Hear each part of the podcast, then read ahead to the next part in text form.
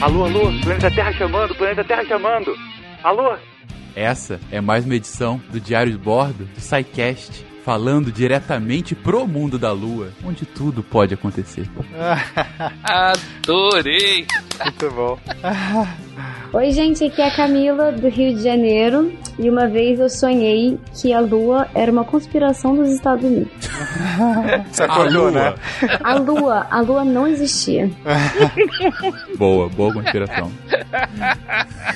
Oi, aqui é a Giovana de São Paulo e equipado com seus cinco sentidos, o homem pesquisa o universo à sua volta e chama a aventura de ciência. Bonito. Uia. Legal. Você viu? Tão melhorando.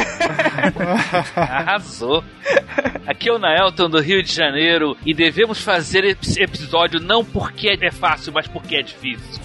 Ah, muito bom, muito bom. Wala Wala, Zemlya Krasata Kakaya. Essas foram as primeiras palavras do Yuri Gagarin quando ele avistou a Terra do espaço, que basicamente é Terra, como é bonito. Olha que Olha bonito. só.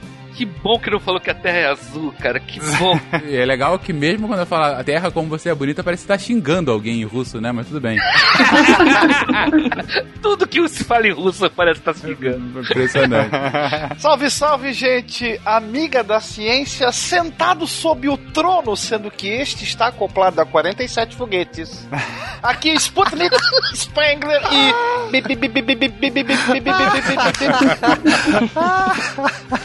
Excelente, meu. Diga as passas, Catarina, que é Marcelo Guaxinim. E eu quero entender Lulu Santos quando diz que vai pro mundo da lua que é feito um motel. Tipo...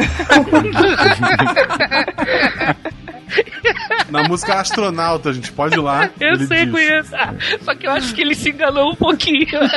Senão os motéis que ele ia eram muito secos e áridos. Eu quero, eu quero entender pressão sanguínea em baixa gravidade. Vamos lá. Você está ouvindo o Psycast porque a ciência tem que ser divertida.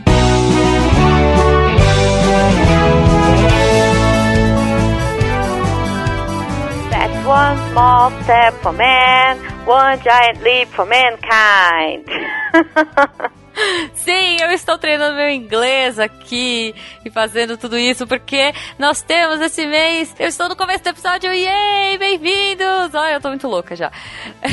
Essa semana nós temos o Cambly de novo aqui de volta, os fofos, maravilhosos, pra falar com a gente, pra vocês falarem inglês e quem sabe um dia irem à lua ou não, não sei, mas você pode usar inglês pra qualquer coisa. Então é isso. Se você então quiser conhecer a plataforma através do nosso código SciCast, você vai ganhar uma aula na faixa antes de decidir se você vai fazer algum dos vários planos que eles oferecem. Então, aquele resuminho rápido, se você ainda não ouviu os, os episódios anteriores, o Cambly é uma plataforma de aulas de inglês online que conecta alunos e professores de língua inglesa. O esquema de aula é por vídeo e pode ser feito a qualquer hora, porque sempre tem professor online 24 horas por dia. Você tem flexibilidade de horário, de plataforma, porque tem para Android, iOS e pelo site. Você escolhe como você vai fazer a sua aula, quanto tempo, que dias, que horário, quantas vezes da semana e, claro, o conteúdo e o foco da aula. Tem professor que ensina desde o verbo to be ali até uma galera mais avançada que pode descobrir sobre assuntos que te interessam, como podcast. Olha só.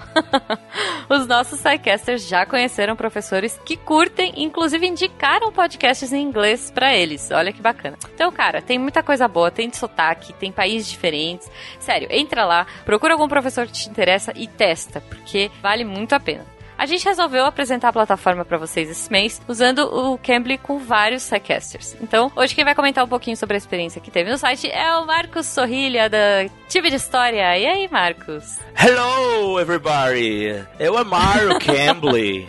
em pouco menos de meia hora eu já estava falando com sotaque de gringa. é brincadeira. Mas assim, eu adorei a experiência. Foi muito bacana. Claro, primeiro dá aquele frio de- na barriga. Por mais que você tenha algum domínio da, da língua, você fica enferrujado, porque não tem com quem falar aqui no Brasil, não tem com quem conversar. Mas isso é é uma das coisas que eu acho mais legal assim no Cambly, é a possibilidade de a qualquer momento da sua casa, você abrir seu computador e começar a falar com um nativo e que vai não só, não só ele sabe falar a, a língua que você tá interessado, né? Mas ele vai te corrigir também, né? E eu achei que isso foi muito legal. Mas sendo bacana, né? Assim, ele, ele não vai falar assim, o que? Tá errado, burro.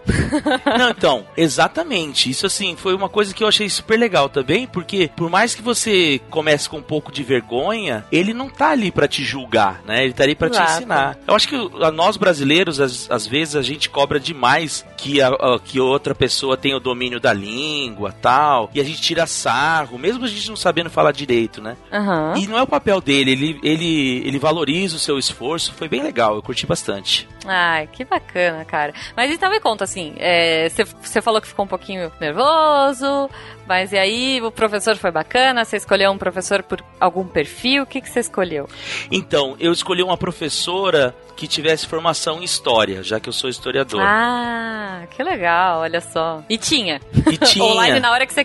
Porque assim, cê- cê- é, dúvida também, né? Você agendou ou você entrou na hora e foi ver quem tava online? Não, eu fiz um agendamento. Eu fiz um agendamento. Aí, no agendamento, eu procurei professora com perfil, ou professor com o perfil que eu queria. E aí eu fui achando lá, então, esse perfil intermediário para fazer conversação. E depois é, que tivesse. E aí fui procurando lá, que eles te informam a formação que o professor tem. E ela era historiadora, né? E Ai, aí, passou um pouco de tempo, eu já tava fazendo fofoca com ela. Falando.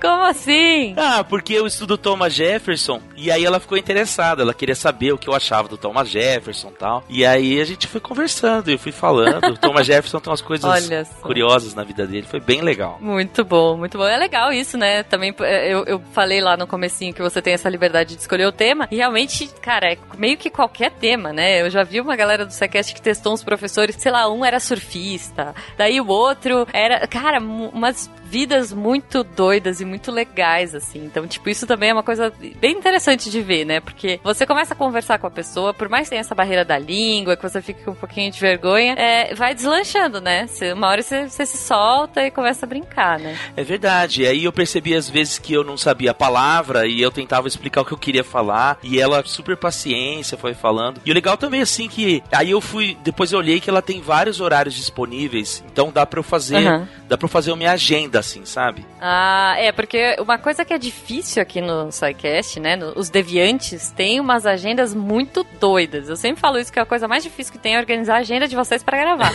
então, o que, que você achou, assim, de ter flexibilidade, de ser. Cara, é praticamente 24 horas por dia, né? Porque a gente, eles estão em vários fusos. Pois é, é isso é, é, é interessante porque assim, ao mesmo tempo que tem flexibilidade, né, igual a gente falou, às vezes isso é um convite para procrastinação, porque você fala assim, ah, ah, a qualquer hora eu posso, então a qualquer hora nunca chega. Então eu acho legal assim colocar, mesmo que seja nos horários que sejam melhores para você, a pessoa que acorda muito cedo ou que vai dormir muito tarde, mas agendar é, é, num horário que você possa fazer e deixar aquilo como se fosse, olha, esse aqui é meu horário da minha aula, né? Mas não precisa ser às três da tarde, onde o professor. Ou você encontra o professor ou não vê nunca mais, né? Ao contrário, lá eles têm bastante horários, os próprios professores têm horários. E é legal que assim, eu- a minha aula ia acabar e ela falou: olha, tem outro, tem outro aluno, sinto muito. Porque a conversa Muito rendeu. bom. Mas foi muito que legal, que legal. Bom, e lembrando então para os ouvintes, se vocês quiserem ter essa experiência de provar a plataforma, de falar com alguma professora historiadora, ou com algum surfista, ou com, cara, sei lá, alguém, escolha aí um perfil exótico e procure no Cambly, porque eu, eu acho que tem. Lembrando então, o Cambly deu pra gente um código que te dá direito a uma aula grátis, como os nossos SciCasters estão testando aqui. Então, entrem lá na plataforma, Cara, eu só ouvi falar bem, assim, do- dos professores, da simpatia, do carisma deles. Então, se você quiser, entra no site do Cambly, que é C-A-M-B-L-Y. Insere o código SciCast ou clica aqui no post, porque todos os links estarão aqui, inclusive os links para baixar esses aplicativos. Tenho certeza que você vai adorar. Em pouco tempo estará falando português igual eu falo. Fal- Falando sério, galera, cola no Cambly que vai ser uma experiência muito legal. Ainda mais com um voucher pra testar na faixa. Ô louco, bicho!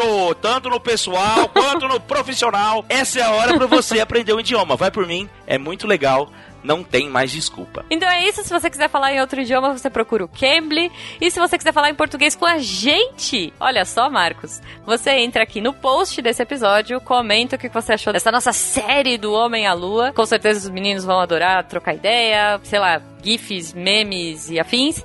E se você quiser uma coisa mais, fala que eu te escuto. Contato arroba também será respondido. E, enfim, adoraremos. Talvez sua mensagem seja lida lá no Derivadas. É, enfim. E, e, a gente gosta muito de falar com vocês, então não deixem de interagir também por aqui pelas nossas redes sociais, arroba Portal Deviante no Instagram e no Twitter, que é a rede que importa. E claro, uma coisa que é muito importante, vocês também ajudam o SciCast, vocês ajudam o Portal Deviante como um todo, ajudando a partir de um real pelo PicPay, pelo Patreon e pelo Padrim. Então, se você puder, é, ajuda a gente a tornar a ciência divertida, não é não, Marcos? Com certeza. For sure.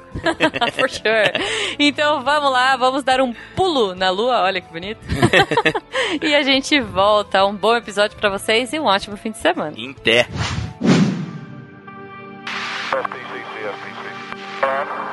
Okay, uh, let's go ahead the static fire. The problem we've got now is uh, somehow or other the communications that we're making out of spacecraft are slopping over into black 2, and they're coming in there just as strong as they are in black 3. Of course, that clobbers the test supervisor. Okay, well, uh, we'll by here. Queridões, começamos aqui essa jornada, essa epopeia. Se o SciCast, em tempos remotos, já fez a sua própria missão pra Lua, em que a gente estava explicando todo o funcionamento e o passo a passo de uma viagem é, extraterra, agora a gente vai falar o que de fato aconteceu. A gente vai contar toda a história por trás da viagem do homem à Lua, comemorando, claro, os 50 anos desse feito extraordinário. Olha, spoiler logo no início. Não existe spoiler de história. é bom deixar registrado, quem ouviu aquele episódio que a gente fez a nossa viagem, tá se perguntando, mas o Guaxa não morreu naquele episódio? Ele não é canônico, gente. aquele episódio é um sonho do Tarek. Ele não se encaixa na cronologia da história. ah, fanfic total. Obrigado por isso. Mas não era verdade, não? Não, no fim o episódio acaba, aquele clique final é o Tarek acordando. Cara, não pode ser verdade porque eu viro é, cara de samba lá, de. Como é que é? O que, que, eu, que, que eu virei, Fencas? Não sei se foi um puxador de samba, de é. fato. Você era, o cara, você era o cara do carnaval carioca, tua cara. é, eu fui trabalhar num parque temático, uma parada assim, né? Não, um sidecast muito preciso. Mas voltando aqui, então começamos essa jornada, essa jornada de três episódios em que a gente vai descrever, de fato, essa epopeia. A gente vai descrever os antecedentes, toda a questão geopolítica por trás, por que que a viagem se deu naquele momento, daquela forma, e por que em 69, não antes, não depois, e o que, que todas as questões técnicas, científicas por trás da viagem em si, e claro, o que ela representou e vai continuar representando pra gente por muito tempo. Foi em 69, talvez aí tenha explicação no motel, hein? Vamos seguir. Obrigado desde o início agora. Cara, você é um, você é um gênio, Marcelo. Tô, esse é meu foco. Você é um gênio. Esse é meu foco. Você é um gênio. Esse é meu foco. Descobriu tudo. Mas vamos lá. Bom, a gente tá falando aqui de viagem à Lua, mas é, é, é recente esse desejo dessa, da exploração do homem pro espaço, especificamente a Lua? Desde quando a gente sabe que a gente tá aficionado em chegar nesse nosso satélite? Bom, vamos passar rapidinho então por esse histórico do foguete da, e do desejo da Lua. É, a gente tem o princípio da propulsão, ele é bem antigo, ele vem lá do Heron de Alexandria. A gente já falou naquele cast sobre máquinas a vapor, de termodinâmica, que ele inventou a Eolípila, que basicamente é uma esfera que tem água dentro, saem dois jatos, e aí esses jatos vão impulsionando, essa esfera fica girando, né? Acho que você lembra disso, sim, sim. Sim. Belo nome. Como esquecer yeah. do, da Eolípila? Mas, então esse é o princípio da propulsão. Mas o foguete verdadeiro, realmente um foguete, foi inventado pelo chinês Feng Jishen. Eu não sei falar pronúncia chinesa, então se quiser me corrigir, Fencas. Feng Tishan, mas tudo bem, vamos lá. Obrigado. Tishan. Foi em 970, na Era Comum. Ele basicamente construiu usando bambus e pólvora. E assim ele inventou os fogos de artifício, né? Mas aí depois, rapidamente, as pessoas pegaram essa invenção maravilhosa e, por que não, tentar usar de uma maneira a fazer guerra, né? A explodir o amiguinho. Se ao invés de apontar pra cima, eu apontar pro amiguinho. E de fato, Fencas, a gente tem alguns registros de uso de foguetes já ainda nessa era medieval, né? A gente tem a, o Kublai Khan teria feito uso de foguetes na sua invas- invasão do Japão em 1275. Só que esses foguetes, eles não têm controle, tá? Basicamente, você aponta uma vareta de bambu na direção do oponente, acende a pólvora e sai um negócio desgovernado. Eles não têm... hum, Mal, mal tem estabilidade. Que dirá controle e direção. Então, esses foguetes não serviam pra muita coisa a não ser causar um impacto. Não realmente você tinha aquela moral de sair um monte de foguete voando, mas não acertava ninguém. Mas você fazia um monte de fumaça. Cagar. Mas no, no, no desenho animado Mulan, isso é diferente. Então, isso é um documentário, né? Mulan, da Disney. Registro histórico, exatamente, documental. Kung Fu Panda também é diferente. Mas ah, o, o- o foguete, ah, o sonho vai de ir pro espaço, ele já é mais recente, né? Então, ah, dizem as, a- a- as lendas que um tal de Wang Hu, que eu também não sei pronunciar, mas um chinês, lá no século XVI ou XVII, ele queria tanto ir pra Lua, ele tinha tanta convicção que ele ia conseguir chegar à Lua, que ele amarrou, se amarrou, ele sentou num trono, e nesse trono tinham 47 foguetes amarrados ali, ele pediu para seus assistentes acenderam os foguetes, partiu e teve uma explosão gigante, ninguém mais viu o homem, talvez esse seja o nosso primeiro astronauta. Ou tentativa D, né? Também o primeiro foguete em estágio. Vários estágios do chinês voaram pra vários pedaços. Sem dúvida. O nosso padre dos balões realmente se inspirou aí no chinês. Isso aí, tudo, tudo pelo bem da Eu ciência. achando que o Padre dos Balões era original. Não. Lembrando também que esse momento foi a primeira vez que tentaram pegar o Papalégua. Sim. Era a intenção dele. Os foguetes eram todos Acme. Mas aí, Fencas, a gente entra no século XX e é o século, esse início do século XX, aquela época dos daredevils, aqueles, é, aquelas pessoas que não têm medo do perigo, que são os dublês de cinema, querem ficar fazendo peripécias, pular não sei quantos carros, se atirar de prédio, né? É, é, tem uma galera que vai morrer de tuberculose mesmo, então é melhor fazer qualquer coisa antes pra, né? Lógica, não dá pra refutar, sem dúvida. E um desses caras é o Rodman Law. Esse cara era, né, sempre ele pulou da, da, da Estátua da Liberdade, de paraquedas, sobreviveu, fez várias coisas doidas e aí ele teve a sacada de, ah, eu quero me transportar de Jersey City pra Elizabeth, que ficava, duas cidades ali dos Estados Unidos, ficava a 20 km de distância, usando um foguete. Então, ele, ele entrou no, no cilindro de metal, era um cilindro de 3 metros de comprimento, e em cima de- desse cilindro tinha uma, uma, uma estrutura meio de papelão, que ele colocou uma cadeira, tem até foto aí na pauta e no post aí pro pessoal ver, que, que imbecil, né? Você olha pra isso, é um fogo de artifício gigante, é igualzinho, tem uma vareta, É basicamente isso. tem o, Quem o cara explode tá... é o cara no final. Ótimo esse realmente. É, e aí então ele tá em cima, assim, né? Tá dando tchauzinho, que ele vai se fechar no, no, no negócio. E o foguete acendeu. Obviamente não deu certo. Ele explodiu, arremessou o cara. O cara voou, que nem um saco de batata. Mas nada aconteceu de grave com ele. Sério? Sério. Não, ele foi pro hospital, é, mas tranquilo. Esses caras, Fencas, eles não sei o que acontecia. a Corpo realidade. fechado. Não, né? A realidade, nesse período, ela deu uma, um bug no, no programa e as pessoas não morriam, cara. Elas se atiravam. Conta pra mim, isso foi durante uma festa junina? A gravidade nem tinha sido totalmente entendida ainda, dava pra desafiar naquela época. Ah, Exa- exatamente. Tá O pessoal tava testando a gravidade. Eu entendi. E de fato ele morreu em 1919 de tuberculose. não teve jeito. Pô, você vê, realmente não conseguiu vencer a doença, ok. Mas, ô Fencas, eu queria fazer um parênteses pra falar sobre a irmã desse cara. A irmã desse cara dava um, um sidecast, mas a gente precisa falar. A Roots Law Oliver, e eles, ela basicamente ficava competindo com ele pra ver quem era o mais ousado. Detalhe que ela era mulher no início do século XX. Uhum. que tem muito mais barreiras e dificuldades. E ela, não- por que não? Então ela se aventurava, fazia tudo o que ele fazia, ela queria fazer melhor. E em algum momento ela resolveu ser piloto de de avião, né? Os aviões também estavam nesse começo ali, tava o pessoal descobrindo aviação, tava os novos, os novos aviões estavam sendo inventados. Então ela basicamente começou a pilotar, meio que também a revelia de todo mundo. Ela, ela pediu pro Orville Wright, um dos irmãos Wright, dar aula pra ela, mas ele se recusou.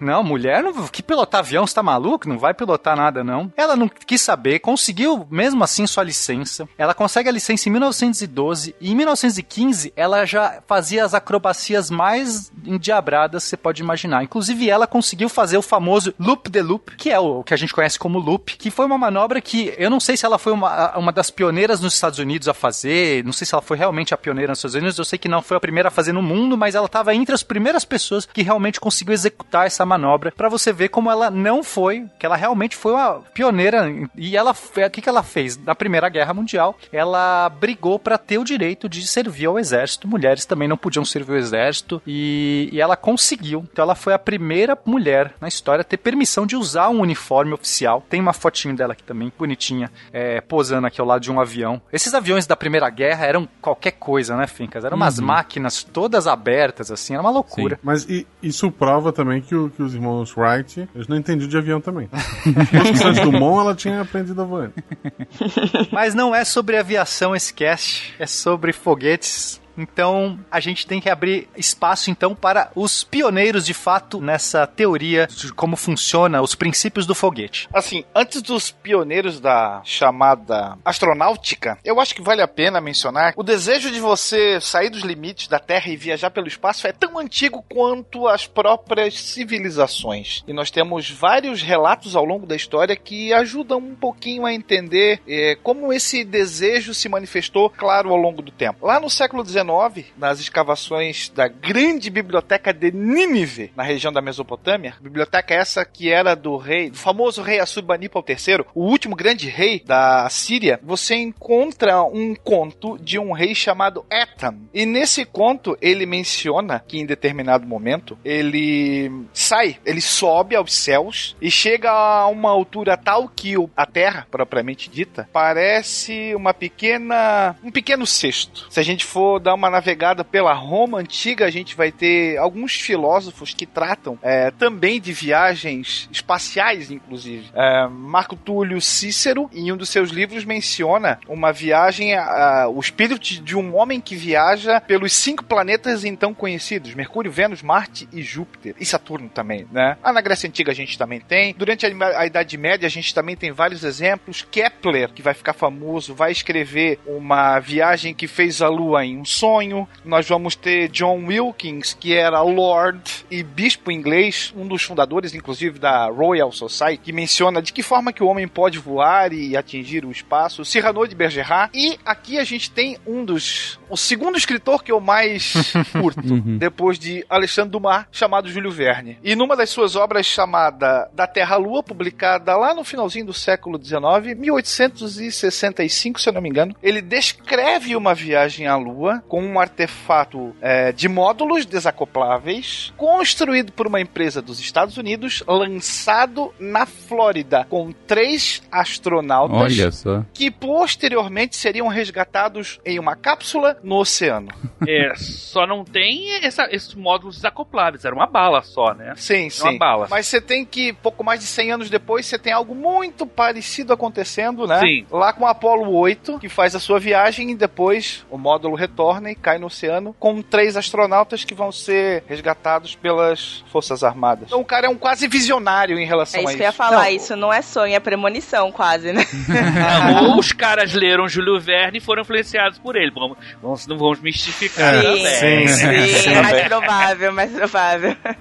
Não, mas o, o mais interessante é que né, o- é, o- esse conto, esse livro, na verdade, A Terra Lua, de 1865, a gente não tinha ainda as bases teóricas do foguete. Então, o pensamento foi uma bala, né? Como é que a gente chega, dis- consegue mandar uma coisa na Lua? Então, ah, vamos dar, dar um tiro de canhão. Um artefato balístico. né? E esse, e esse mesmo pensamento, quer dizer, esse livro vai influenciar outros caras, por exemplo, o Méliès, o Georges Méliès, que foi um, um cineasta, um dos, dos pioneiros também na arte de contar histórias hum, é, na sétima arte, e ele faz a viagem na Lua, Voyage dans la Lune, que vai se tornar também a clássica imagem que a gente tem daquele projétil te acertando, né? Quem nunca viu essa imagem clássica do cinema, antológica, do projétil acertando a cara da lua, e aí ela meio que dá uma piscadinha assim, e a gente vai ver uma aventura desses caras na É. lua. É sensacional. E interessante que o, que o Méliès, ele misturou as ideias do Júlio Verne com as do H.G. Wells. Porque no, na- no voo do, do Júlio Verne, eles não pousam na Lua, né? Eles contornam a Lua. São dois livros. O primeiro livro é só o disparo, ninguém sabe o que aconteceu. No segundo livro, eles dão a volta à Lua e aí ele usa foguetes. É curioso. É aí que ele já começa a usar a ideia de foguetes para mudar um pouco a órbita, mas eles não,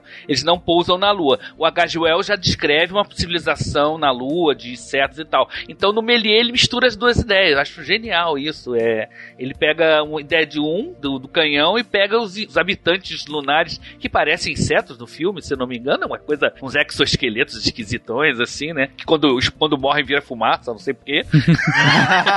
Não, é uma doideira, cara. É muito legal. Uma coisa meio teatral, assim. Sim, sim, É, meio- meio- E a gente tem um colorido, né? Depois eles coloriram. A gente tem no YouTube, gente, o filme. E é pra, Voyage sabe que pra Transladinho. gente é meio risível. Na época devia ser uma coisa incrível, sensacional, né? Era, nossa, imagina. Okay, we'll,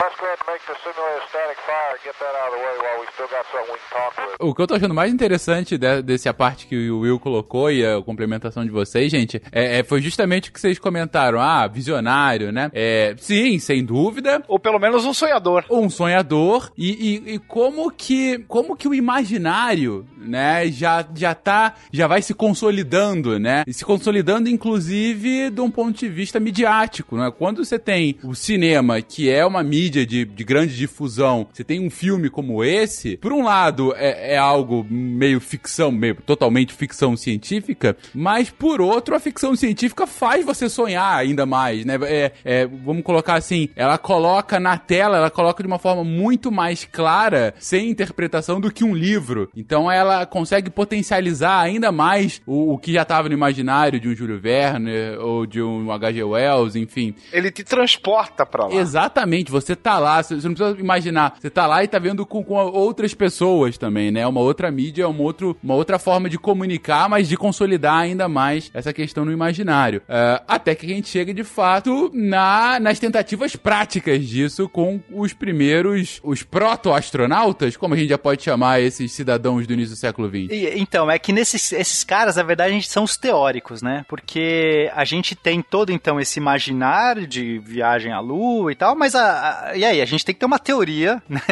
pra como é que a gente vai construir qualquer coisa pra viajar com foguetes, né? Pra os foguetes funcionarem. E o pioneiro disso é o Konstantin Tsiolkovsky. Esse cara, a gente já mencionou, acho que no outro cast aqui, ele é um matemático russo que resolve, ele não, não é dessa área, nessa área nem existe, né? Essa essa área não, não foi criada ainda, mas ele tá lá, ele gosta de fazer conta, ele resolveu pensar como é que seria possível uma, um foguete se, se, se comportar e que contas que eu preciso fazer, que, que tipo de combustível, quando, como é que funciona uma equação para que eu possa fazer um foguete se mover pelo espaço e chegar onde eu quero, né? Porque a gente já conhecia foguetes, como eu falei, foguetes já tinham sido inventados, mas eles eram máquinas desgovernadas. Como é que eu poderia pensar num foguete para colocar algo em órbita na Terra? É, no começo eles estavam sonhando em escapar da Terra, né? Colocar qualquer coisa em órbita. E ele escreve essa equação, a famosa equação do foguete. Ela aparece num artigo de 1903. Antes disso, é, em 1895, ele já tinha escri- escrito artigos sobre satélites artificiais. Então esse cara foi realmente um visionário. Ele estava pensando já em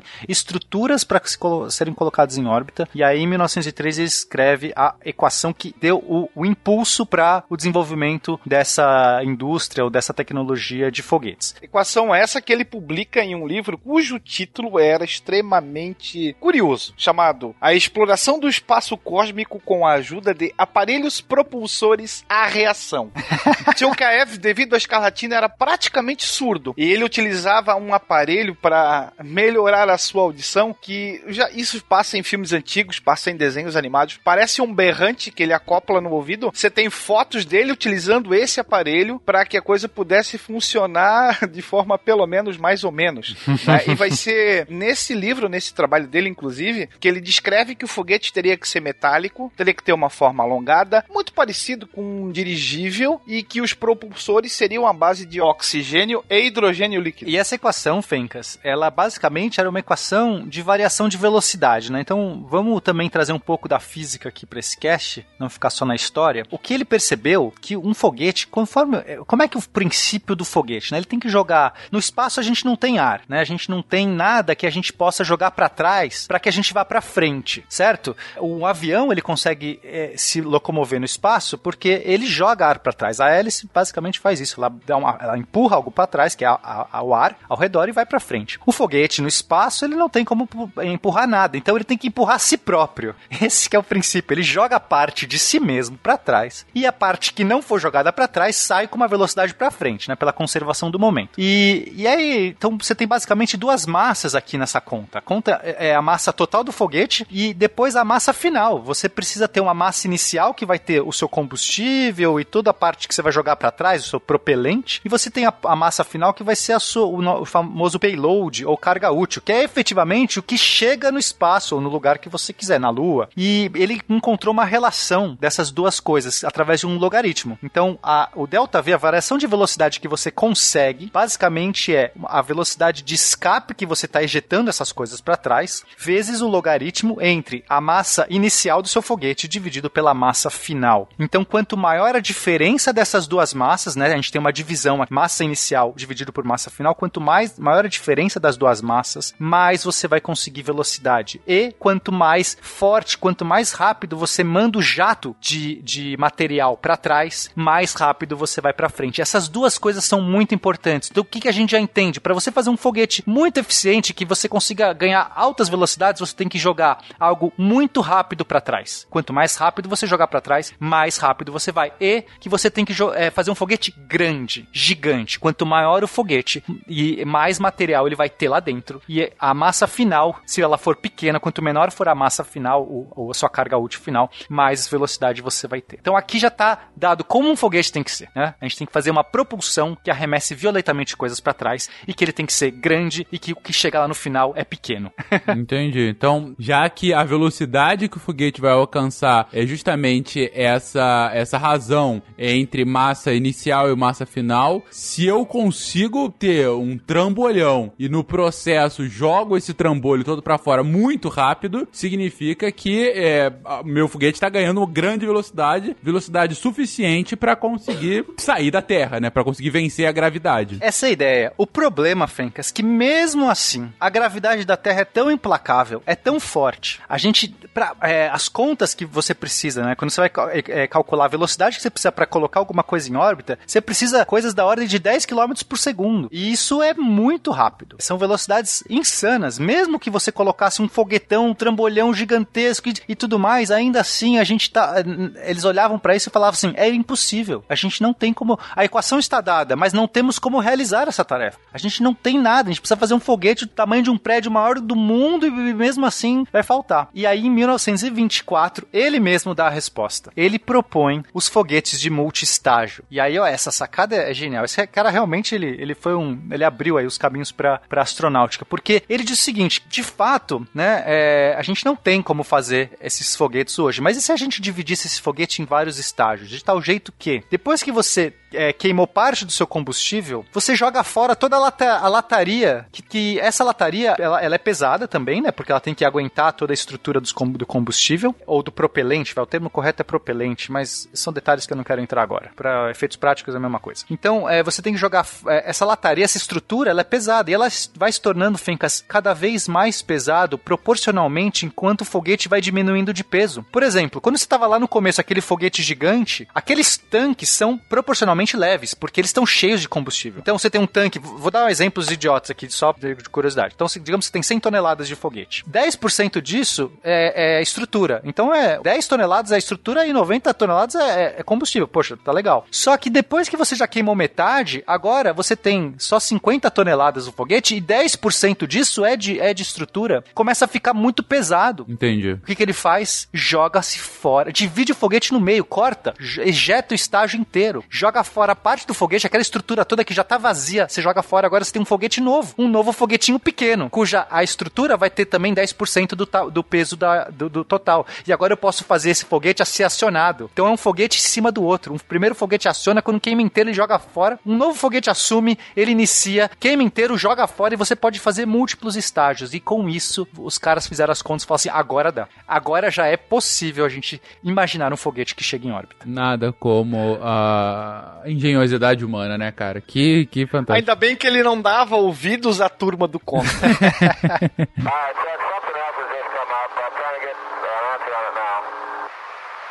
Bom, paralelo a isso, a gente tem um outro cara também muito importante na Alemanha, né? Então, se os russos tinham o, o Tsiolkovsky, os alemães tinham o Hermann Obert. O, o Obert, ele é nascido na Transilvânia, mas ele servia ao Império Austro-Húngaro. Então, de fato, ele estava ali à disposição dos alemães nessa época. E um certo conde, talvez.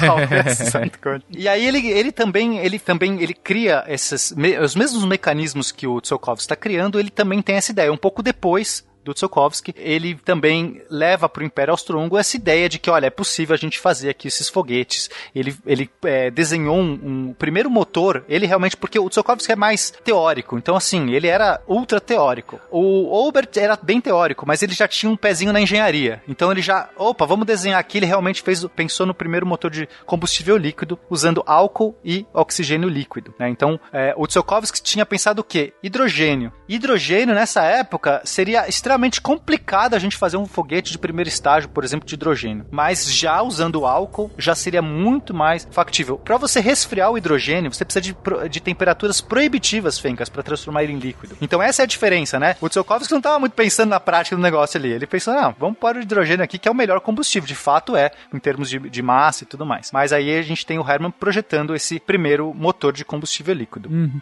E quando você diz projetando, é, já tem algum tipo de experimento de fato que é feito ou ainda bem teórico? É, em termos de, de, de combustível líquido, eles ainda não tinham feito experimentos. Era, é, a gente tinha, nessa época que a gente estava, em especial aqui na Alemanha, a gente estava basicamente ainda com os foguetes tradicionais, feitos de pólvora, aquela coisa bem, bem tosca. Então ele que traz o primeiro desenho e pra, aí sim eles vão começar a fazer testes usando é, combustível líquido. E é, ele foi tão, o livro dele, né, foi tão é, divulgado, é, as pessoas se empolgaram com ele, com as ideias dele e tudo mais, que ele serviu de inspiração para começar um monte de sociedades de, de amadores de foguetes, que são justamente esses caras que começaram a brincar na prática. Vamos fazer um foguete? Como é que faz aí? Põe esse negócio, explode. Ah, que droga, não deu certo. Coisa que a gente vê hoje, sei lá, esses caras da- da- dos cursos de engenharia brincando de foguetes e tal, eles faziam isso em sociedades amadoras. Uma dessas sociedades, a Verein für Raumschifffahrt, que é, basicamente é, acho que foi a sociedade mais, mais eminente ali na- nessa época na Alemanha, foi a sociedade em que um cara, um tal de Werner von Braun, se filiou nessa época. E isso vai mudar completamente, talvez, o rumo da história aí pra gente. E o livro dele fez tanto sucesso, mas tanto sucesso na Alemanha. O nome do livro era Os Foguetes no Espaço Interplanetário, que ele vai ser chamado como assessor técnico de um outro famoso diretor de cinema chamado Fritz Lang. e eles vão elaborar, produzir um filme chamado Uma Mulher na Lua, cujo roteiro foi escrito pela esposa do Fritz Lang. Muito antes da, Tere- da Valentina Tereskova, né? Que vai ser a primeira astronauta anos depois. É. Agora, uma coisa interessante. ó, Eles, o, o Robert chegou a fazer testes é, que eles chamam de é, estáticos, né? De motores é, de combustível líquido. Ele não conseguiu disparar efetivamente o foguete, mas ele conseguiu fazer testes em 1929. Né? Mas não era uma coisa assim eficiente ainda a ponto de, de permitir um voo é, seguro né, de um foguete, né? Sim, mas algo mostrando, ó, aqui esse negócio ainda vai dar certo, só que não chegamos ainda lá, né? Isso, ele fazia um teste, era um motor preso, em que ele acionava o motor e registrava a, a pressão, a, a, a força que aquele motor estava desenvolvendo. Ou seja, ele não botou no foguete para disparar, mas ele já tinha o funcionamento do motor e já tinha feito alguns experimentos bem simples, né, sem grandes sucessos ainda. Uhum. 1929. E enquanto isso, mais gente tá pesquisando isso, não? É, aí a gente tá agora nos americanos, né? Então a gente tem nos alemães o Obert, nos russos o Tsiolkovsky, e quem vai ser esse cara nos Estados Unidos? O Robert Goddard. Só que, diferente dos seus, das suas contrapartes, ele, todo mundo sacaneou esse cara. Esse cara, tipo, todo mundo achava que ele era um lunático, né? Quase literalmente. Que ele tava viajando na batatinha quando ele começou a falar de foguetes, de realmente, né, assim, de tirar do cinema e ir pro, pra prática. Bom, a diferença dos outros caras é que o Goddard ele era realmente mais é, engenheiro mesmo. Esse cara, ele era, vou fazer, hands-on, né? Tipo, quero construir. Ele construiu um monte de coisa, testou várias coisas, é, que explodiu um monte de coisa. Mas ele foi, né? A gente tá falando aqui no, novamente, né? até o pouco antes do século do- dos anos 20, 1920, e ele tá brincando com foguetes quando ninguém mais tá brincando nos Estados Unidos, né? Só, é, só no- na Europa a gente tem pessoas brincando com isso, ele tá ali meio que sozinho. É, aí ele consegue, em 1926, lançar o seu primeiro foguete e que subiu é, cinco, é, 12 metros. E era um, ele tinha uma carga útil de 5 quilos. Aliás, carga útil não, o foguete inteiro pesava 5 quilos e já era um foguete movido a combustível líquido. Então aqui a gente tem um cara que não era tão teórico, mas que estava pondo a mão na prática e conseguiu aí os, os primeiros resultados. São resu- resultados risíveis, o que fez com que toda a imprensa americana começasse a sacanear o cara. Né? Olha, o foguete incrível que subiu 12 metros. Parabéns. Vai nos levar à lua, vai nos levar longe assim. Que triste. Ah, tadinho. É interessante saber onde que isso aconteceu. Foi na cidade de Roswell. Alguém sabe por quê? Olha só, desde então, só eram os aliens que zoaram ele, não vão alcançar a gente. Acho que Olha foi esses caras que estavam disfarçados, ridicularizando ele pra não. Olha, pelo menos tem um centro da NASA hoje que chama Goddard Space Flight Center. Então, assim. Finalmente, né? Os caras só. Algum reconhecimento, né, tadinho? Antes tarde do que nunca. Não, é, eu, eu espero que esse centro tenha uma estátua dele e embaixo, bem pequenininho, escrito Chupa Roswell. Eu queria saber se ele recebeu essa homenagem em vida. Aposto que não. Ah, sim. Provavelmente não. Mas, pô, que sacanagem mesmo, né? O cara experimentando, enfim. Não basta ser ridicularizado pelos outros. A coisa tomou uma tal propor- proporção que ele foi achincalhado num editorial do New York Times. E o cara ficou tão down, tão pra baixo, o, o bullying foi tão forte, que ele pensou em largar tudo. E ele só não desistiu porque o Charles Lindenberg, o cara que fez a primeira travessia solitária com um avião no oceano, encantado com aquela possibilidade de viagem espacial e tudo mais, Godard queria, falava de uma viagem a Marte, mas ventilava uma real viagem à Lua. O Lindenberg é, curtiu a ideia, botou esse cara do seu lado e disse: Ó, chega aqui, pode deixar que eu banco tudo que tu precisa para tu fazer todos os teus experimentos. É, gente, pô, olha só. Não, não, não subia normal, gente. Acontece com todo mundo. E aí o que acontece, né? A gente, a gente tem esse cenário, a gente acaba a Primeira Guerra Mundial, eles continuam fazendo seus experimentos, fazendo essas pesquisas. Só que quando chega a Segunda Guerra, os alemães e os russos estão muito à frente em termos de tecnologia de foguete, né? Porque o Goddard tá basicamente sozinho. Ele chegou a fazer. É, é que assim, coitado dele, né? E como ele não tinha essa base teórica, ele caiu até em algumas armadilhas que até hoje as pessoas caem. Assim, eu tô falando de físicos, de físicos teóricos, pessoas que entendem muito de física, ainda fazem umas bobagens que ele fez. Então, uma das, das ideias dele, porque vamos, vamos entender, vamos, qual que é a dificuldade de você fazer um foguete é, que, não, que não perca controle? Você percebe, Fencas, que quando o foguete está indo para cima, você vai ter uma pressão aerodinâmica que vai atingir a frente do foguete. Né? E você vai ter um, um jato impulsionando ele para trás. Se você não tiver uma massa muito grande na frente do foguete, o foguete capota, tá? É basicamente quando você lança qualquer coisa no espaço, a parte mais pesada, mais com mais massa dessa coisa, vai sempre virar para frente,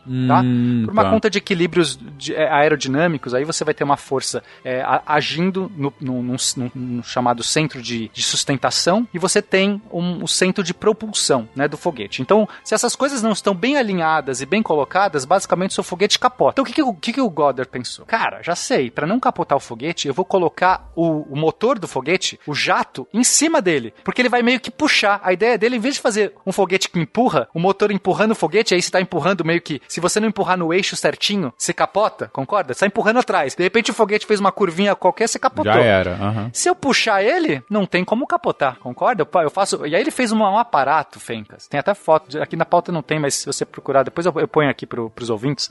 Ele construiu um aparato que era tão complexo, porque você tinha que ter toda a massa do foguete atrás, e aí você tinha umas hastes que guiavam o motor do foguete lá em cima, e aí o foguete ficava quase que um pêndulo. Era como se fosse uma balança. Sabe uma balança de. de- um balanço assim Sei, de parque? sei. É como se tivesse um, um eixo assim, que a- o foguete ficava na balança e em cima era o que puxava. Super complicado de fazer, ele fez e capotou. Porque não funciona. Porque isso não é, é, né, não dá agora pra entrar em detalhes, porque o pauta tá muito grande, mas é, basicamente isso é uma armadilha. É- é- esse- essa construção do foguete é tão análoga quanto a outra em termos de equilíbrio. Enfim, não funcionou. Eu acho que você fez essa história só pra fazer mais bullying com o cara, hein, Pena? Era uma história Também, também, tô achando, também tô achando, vou defender o cara. Ele fez 35 foguetes, né, e esse que ele tá falando foi um dos primeiros, tá? Depois ele corrigiu. Poxa, faça isso. Não, eu acho Ah. incrível, eu acho legal. Eu não tô achando ruim. É que a imprensa caiu matando. Ele fez uma balança que capotou. Não, e aí você todo também é um dos alienígenas que tá querendo. Claramente, claramente.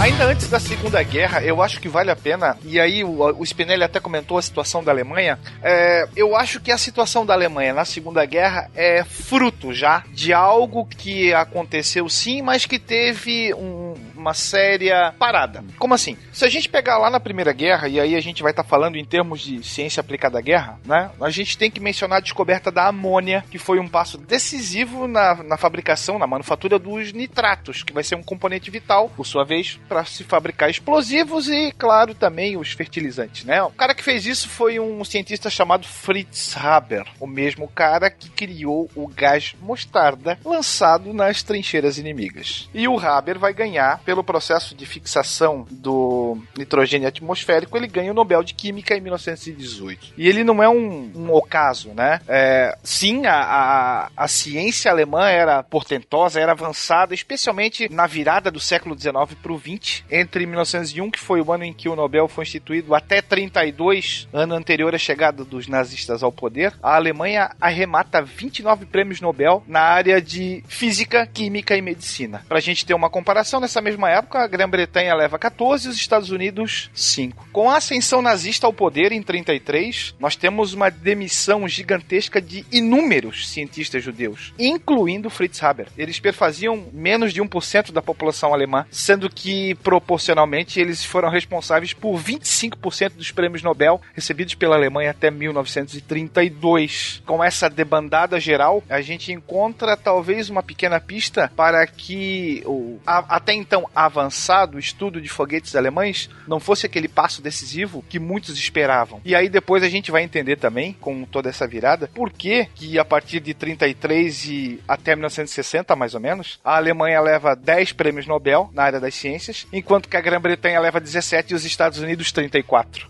Boa comparação, é realmente um indicador bem decisivo para isso. Mas entendo, é, o seu ponto aqui é, é, ainda que no momento do início da Segunda Guerra a, a ciência alemã já esteja direcionada, já, já seja potencialmente inclusive mais avançada do que de outros Um países. passo à frente, né? Exatamente. Pouco antes você já começa a ter um dos motivos que levou a, digamos assim, uma derrota científica dela, mesmo durante a guerra, né? Tanto é, que- mas aí depois a gente fala. Von Braun, inclusive, vai ser preso pela Gestapo durante essa época, em 44. Eu Acho que isso pode desincentivar um pouco a produção científica.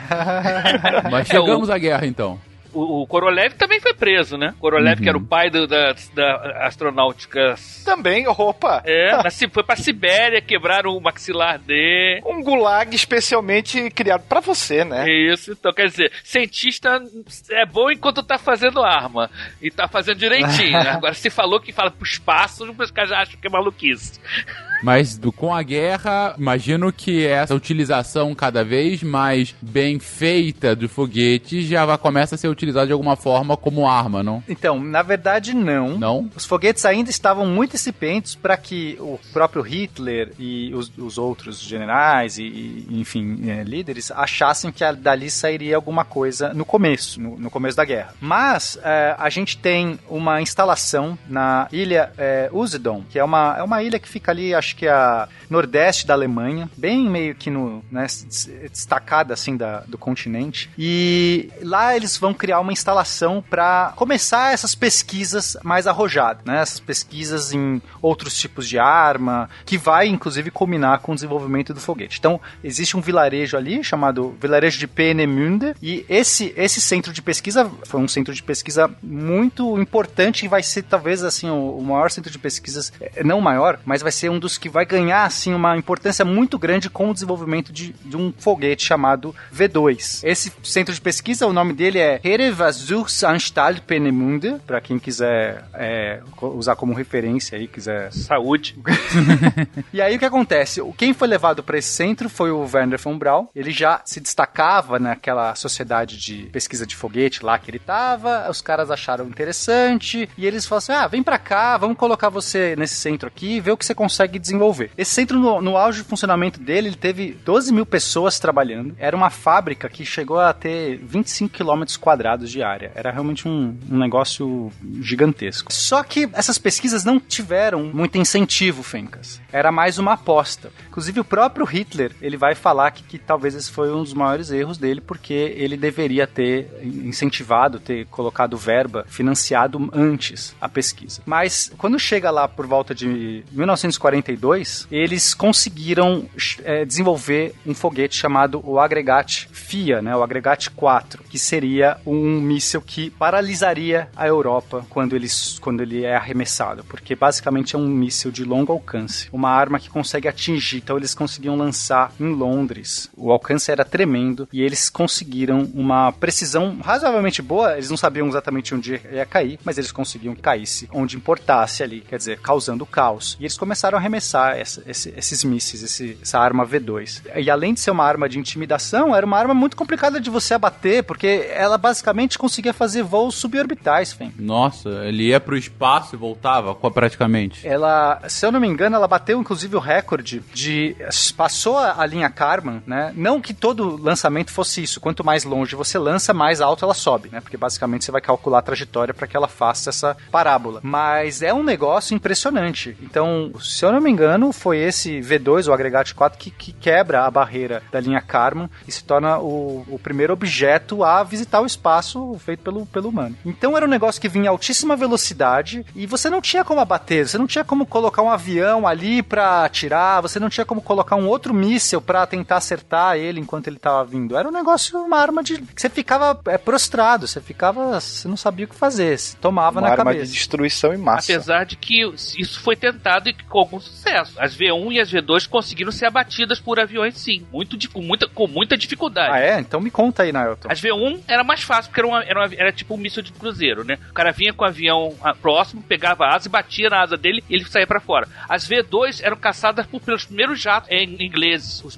Ghost Meteor, que eram feitos praticamente pra isso. Mas teve, mas teve sucesso? É- Era um sucesso relativo, mas você conseguia. Tinha que ser na etapa em que ela estava caindo. Você podia tentar abater, podia tentar desviar, podia tentar destruir ela no. Mas era uma situação. O que acontece? É que ela, ela não tinha estágio, né? Era uma coisa enorme só. A, ca- a- a carga explosiva ficava só na ponta. Então ela tinha todo aquele tubo vazio, era um alvo relativamente grande. Isso foi feito com os Ghost Meteor, que eram os primeiros jatos ingleses, né? E as V1 eram abatidas de uma maneira até mais fácil. Os aviões chegavam perto, viravam a asa e batiam asa com asa. Com isso, ele, ele, ele tirava a V1 da, da direção. As V2 eram um pouco mais complicadas porque elas desciam quase na vertical, né? Mas eles tentaram e, e com- não- não era um sucesso grande, mas conseguiram fazer só com os aviões a jato, o Ghost Meteor. Ah, o que eu acho mais interessante, e por interessante entenda, devia ser realmente assombroso, assustador na época, a gente tá falando aí, de forma prática, é, são as primeiras armas remotas, né? Porque você De destruição em massa, inclusive. e de destruição em massa, exatamente. Assim, ah, não ainda com um poder né, de destruição como uma bomba atômica pouco depois, mas você tá falando aí de mísseis que podem ser lançados de lugares muito distantes e mesmo que falhem, a sua perda é basicamente material. Digo, é, ok, é, é um uso só, é um negócio que é caro, sem dúvida, mas você vê, você não tem perdas por homens, assim, ah, não é um avião que também ataca de longe, mas pode ser abatido, né? Não é, sei lá, algum obus que também ataca de muito longe, mas pode ser abatido. Não, você tá protegido pra lançar aquilo e, e de repente vem um míssil na sua cabeça que você tem uma chance de interceptação muito pequena. É realmente uma arma assombrosa. Além de ser uma excelente arma de dissuasão também. Imagina o terror provocado. A gente está falando de mais de mil artefatos que caíram na Inglaterra, especialmente em Londres, né? Duas coisinhas. O porquê da incredulidade inicial dos líderes. Até então, foguetes eram obra de literatura. Como é que você vai acreditar que isso na prática possa acontecer? E mais do que isso, em um tempo relativamente curto. Ele não vai, você não vai colher frutos agora. Você vai precisar de pelo menos alguns anos para que a coisa funcione. E aí, vai apostar? Pode ser uma aposta errada, como é que fica? Depois se arrependeu? Depois não conta, não tem como, né? E as V2 tem a forma, são é aquele foguetinho do desenho do pica-pau. Aquele ali é a V2, tem as suas aletas laterais ali. Do Tintim. então, isso, também, também. Entendi, entendi. É o clássico foguete, né? É, o, o, que, o que entrou pro imaginário, né? Do que, que é um foguete de fato. Exato. tinha aquele filme Destination Moon também, que, que inspirou, que, que, que é o que o pica-pau usa, né? Ele, o, o desenho do pica-pau aparece dentro do filme Destination Moon, né? Como uma Eles tentam explicar o que, que é o voo do foguete, aí usam um desenho animado. né? É muito legal isso, esse filme, porque é, é uma, é, é uma V2 com umas asas maiores. Tem uma imagem aqui na, na pauta também, Fencas, para o ouvinte quiser ver, que dá pra gente perceber a diferença do agregate 3 pro agregate 4. O agregate 4 é o, o V2, né? E o agregate 3 é o V1. E dá para você perceber o salto que foi. Então, você tem o agregate 1 e 2, que eram cápsulas, que eram foguetinhos de teste, eram só para testar a ideia. Funcionou, eles fizeram primeiro o agregate 3, que realmente se tornou algo que deu para usar de fato. E aí já foi um salto pro 4. E, e assim, nossa, funciona, porque o que eles estão testando? Eles estão testando sistemas de controle. Eles estão testando se você vai conseguir manter uma combustão em altas velocidades, se a pressão vai funcionar, se o negócio não vai se desmontar sozinho. É muito é uma engenharia extremamente complicada você manter o foguete funcionando, controlado, porque não é agora mais aquele fogo de artifício que se arremessa e torce para cair. O negócio ele tem que ter a habilidade de, de se manejar enquanto ele tá viajando. Não dá pra você, não é uma bala que você calcula a rota aqui e ela chega lá mais ou menos no lugar certo. Um foguete precisa, como ele tá o tempo todo se propulsionando, ou boa parte do caminho está se propulsionando, ele tem que ir fazendo correções. Isso é extremamente complicado. Então, do, do, o, o 3, né, o, o, V1 foi realmente o que deu o start. Olha, funciona, vamos fazer. Só que o Hitler estava cético nessa época. Mesmo com 3, ainda parecia uma coisa, não, não sei. E quando ele viu de fato o 4, né, o V2, funcionando, aí ele falou: "Cara, vamos produzir isso em massa. Isso pode fazer diferença". Só que já aí já bem para nós, né, obviamente já era tarde, porque aí aqui já tava não dava mais tempo de produzir na mesma escala. Imagina se ele tivesse antes dado esse talvez isso tivesse mudado os rumos da guerra. Uhum. Eu tô vendo aqui o A10, na verdade, cara. Eu tô com medo desse A10, não consigo ver nem o topo disso aqui nesse, nessa imagem. Pois é, esse, esse, tinha um plano, tinha um plano de jogar isso na, na América, né? É mesmo? Era, um, a ideia era de jogar, fazer em dois estágios e, e bombardear a América. Olha, imagina, é, esse seria o primeiro é, míssil balístico intercontinental, né? Que já existe hoje. Mas imagina isso durante a guerra, gente. É, é um dos pontos mais, é, é mais sólidos durante a Segunda Guerra é justamente os Estados Unidos, porque eles vão pra guerra na Europa, mas tirando os ataques lá no, no Pacífico, você não tem ataque a território norte-americano, né? Exatamente, eles eram uma grande fábrica, né, de, que mantinha a guerra na, a, na, longe, né? Ele produzindo aquela máquina industrial americana. Imagina se não bombardeia. Tinha dois planos de bombardeio é, para os Estados Unidos. Um com esse foguete maior aí que aparece no desenho e com um bombardeiro grande também que eles planejavam de usar para, inclusive tinham ideias até de fazer um, um, avião parecendo com um ônibus espacial, uma coisa parecendo meio suborbital. É, o, o, documentário disso vocês encontram em Capitão América, o primeiro Vingador. que, que, aparece, né? É fantasioso e tal, mas não tinha essa ideia, né? A lógica era é, essa, né? Com é, certeza. Não, não, sei se o, se o, setor científico dos nazistas chamava Hydra, mas devia ter uma coisa é. parecida, né?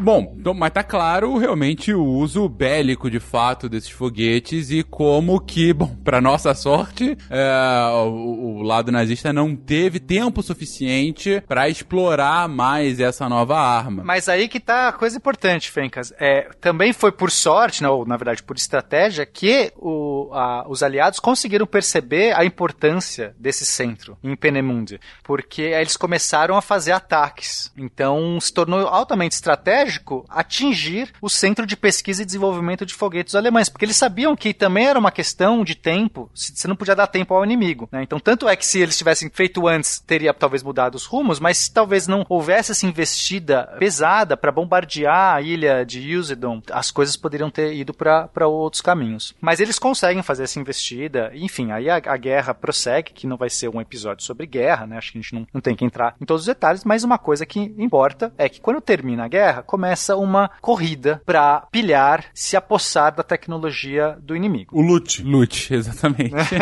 Os nazistas foram derrotados, aí pularam aquelas caixinhas, ficaram rodando no chão e o pessoal corre. Isso, e era de quem pegar. Isso é realmente muito louco. Você vê tanto a União Soviética e os aliados correndo desesperadamente para se apossar. O que acontece? Os, os, os, americanos conseguem pegar o Werner von Braun e outros cientistas. Existia inclusive uma lista. Osenberg. Lista É. Meu, que assim, como é que você sabe quem são os cientistas, os caras bons, né, do inimigo? Você não. A espionagem é uma coisa, você sabe que, ó, esse cara é bom, mas você não tem uma lista de todo mundo ali, não é uma coisa fácil. Existia esse tal de Osenberg, que ele é, era um alemão que fez uma lista, na época que, que os, próprios, os próprios nazistas estavam querendo é, crescer o programa deles, o que, que eles fizeram? Vamos recrutar todos os nossos cientistas para que tira eles da guerra. Por que eles estão fazendo no front? Retira do front e destina única e exclusivamente para esse projeto. Exatamente. Era, né, assim que o Hitler percebeu o potencial do agregate 4, ele falou: para tudo, chama esses caras. Então quem fez essa lista foi esse, esse Osenberg. Então ele listou lá tudo mais, eles trouxeram todos esses caras e um polonês, Fencas. Depois que acabou a guerra, um polonês conseguiu achar essa lista meio que num. tava no banheiro, assim, jogado num, num lixo. O cara achou essa lista e foi graças a essa lista que os americanos puderam requisitar e procurar ir atrás e de fato sequestrar, né? Foi um sequestro, né? A operação clipe de papel.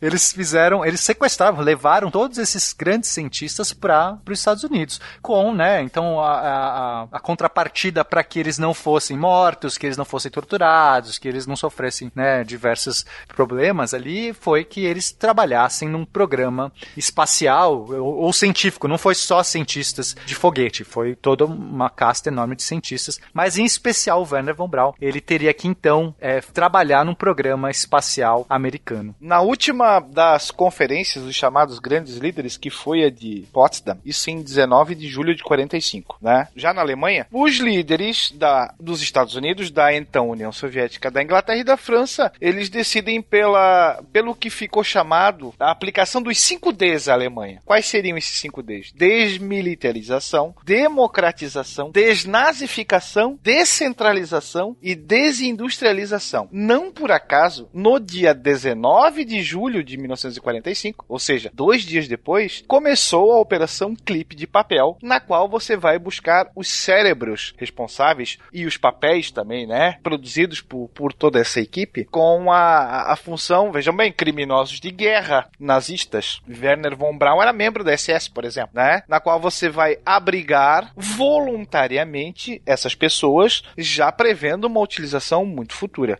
A União Soviética vai ter uma operação similar a essa, chamado Ozoaviakin. Eu lembro que a Grã-Bretanha também teve uma operação assim, chamada Backfire, e os canadenses tiveram uma operação chamada Matchbox. Todas essas quatro com esse mesmo objetivo, de tentar ali pegar um pouquinho do butim de guerra em relação à tecnologia alemã. Pilhar tecnologicamente a Alemanha, essa era a Exato. coisa. Que coisa, gente. E os soviéticos conseguiram se apossar do, de Peenemünde. Então, enquanto os americanos ficaram com os cérebros, com os cientistas, os soviéticos conseguiram pegar os equipamentos, conseguiram realmente se apossar ali dos, de protótipos e de e mísseis que não tinham voado ainda. Então, quando a gente tem, né, no, no pós-guerra, o início dessa Guerra Fria, e, e, cada um pegando toda essa tecnologia, né, sejam cientistas, sejam os materiais, a gente vai então começar essa, essa corrida armamentista para desenvolver o mais rápido possível. Então, os soviéticos, eles vão sair na frente porque eles conseguem fazer uma engenharia reversa do agregate 4, do V2, e rapidamente eles já conseguem ter um foguete, um, um foguete bem parecido, né? Eles com o agregate 4. E assim, eles conseguem transportar por terra tudo isso. Enquanto que para os Estados Unidos, obrigatoriamente, você vai ter que cruzar o oceano. Né? Não por acaso, mais de duas mil instalações alemãs vão ser completamente desmontadas do território alemão e vão ser montadas no território russo. Que coisa, eu, eu, eu sabia que tinha havido essa fuga de cérebro, mas essa pilhagem tecnológica. Fuga, entre É, aspas. fuga, né? fuga forçada, vamos colocar essa Exato. diáspora. Um convite, né? Um convite. Até porque, durante o-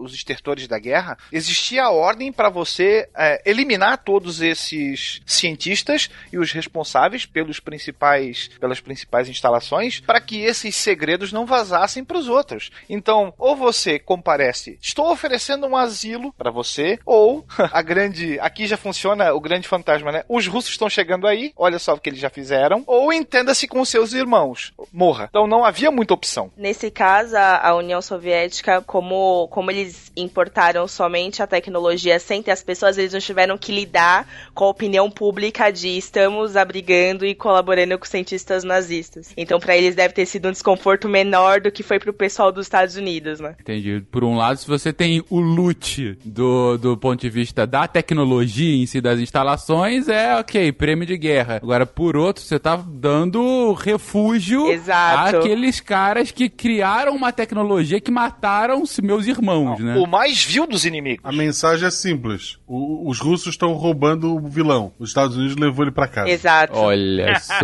É isso aí. Não, foi bem pesado, Fencas. Eles tinham que fazer todo um mise-en-scène ali na imprensa pra falar que não, eram prisioneiros de guerra, não, eles não vão. por- Mas eles tinham regalias. Eles pediram, né? Eles voluntariamente se o- oferecer, não ofereceram resistência, tudo mais. É, eu até tinha comentado que o Von Braun vai ser preso em 44 pela Gestapo, né? Ele declara que a V2 poderia ser utilizada para viagens ao espaço, quando o que eles esperavam é que ele declarasse que a V2 poderia fazer da Alemanha a grande vencedora da guerra. É, mas tem que ver que os caras ficavam numa base isolada e não tinham tantas liberdades assim. Eles, na verdade, eram uma espécie de prisioneiro. Eram prisioneiros com um status especial, a gente tá vendo aqui. É, era um lugar isolado, não, ficava distante, não podia, não podia fazer praticamente. É, tinha que ter tudo que tinha que fazer, tinha que ter uma certa autorização pra pra fazer. Inclusive dizem que, o- que o Von Braun por várias vezes teve oportunidade de colocar um satélite óptico quando começou a testar os primeiros mísseis americanos e foi proibido, porque quem deveria colocar o primeiro satélite óptico dos americanos tinha que ser um americano, não um ex-oficial da Gestapo, né? Ah, não, sim, sim. E durante ainda a guerra, o Von Braun vai dizer que ele não tomou parte da máquina de guerra nazista propriamente dita, porque ele estava muito ocupado trabalhando.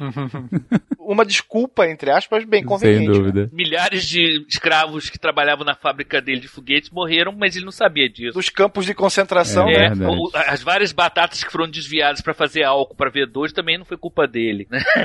Mas o interessante é que os soviéticos, eles não tinham que se preocupar com a opinião pública, né? Eles faziam tudo secretamente.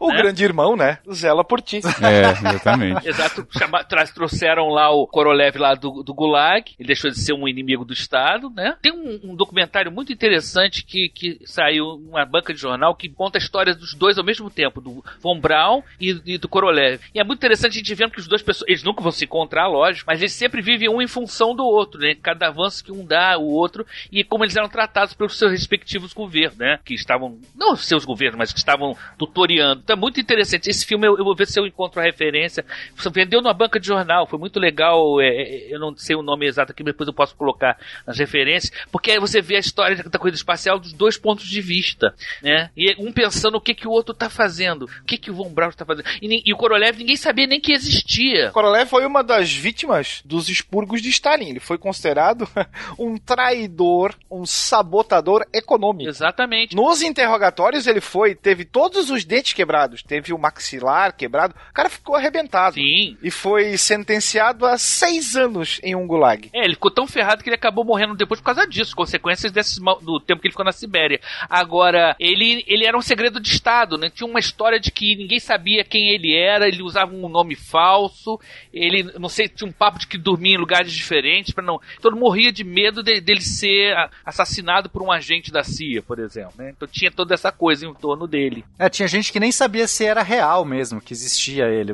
Tinha uma mítica por trás. Isso, ele tinha um nome, é, acho que era camarada Alexei, Evil, tinha um nome, tinha um código pra ele, né? E é muito interessante. E ele foi o cara que botou o programa soviético pra andar. Tanto que quando vocês veem que mais adiante a gente vai ver foguetes R7 não parecem com o V2. Os primeiros foguetes americanos são muito parecidos com os V2. São muito, extremamente parecidos. A, a, os R7 são coisas muito mais avançadas, em termos de design, pelo menos. Ele só vai ter o seu reconhecimento ou a sua, sei lá, a sua revisão, né, de, de perfil depois que o Stalin morre, quando o Khrushchev assume, entende? Durante a Segunda Guerra, ele vai ter um grande parceiro, um cara, um outro cara que vai ficar famoso chamado Andrei Topolev, e eles vão ter um projeto de bombardeiro para ser utilizado na, na Segunda Guerra. É esse cara que saca que ele é um cara diferenciado. E a partir dele ali, ele é libertado em 44, né? E aí ele é encaminhado pro programa espacial. Boa parte das informações que a gente sabe é só depois que caiu a cortina de ferro, Sim, assim, sim, sim, né? A gente tem que entender que na época isso tudo é, é, é só um espionagem, informações ali, tudo duvidoso. É muito complicado o pessoal ter certeza dessas coisas. Só depois que a gente começa a ter acesso, que abrem todos os arquivos e tudo mais. E ele era ucraniano, nem russo era. Mais isso ainda, entende? Topolev vai ser o grande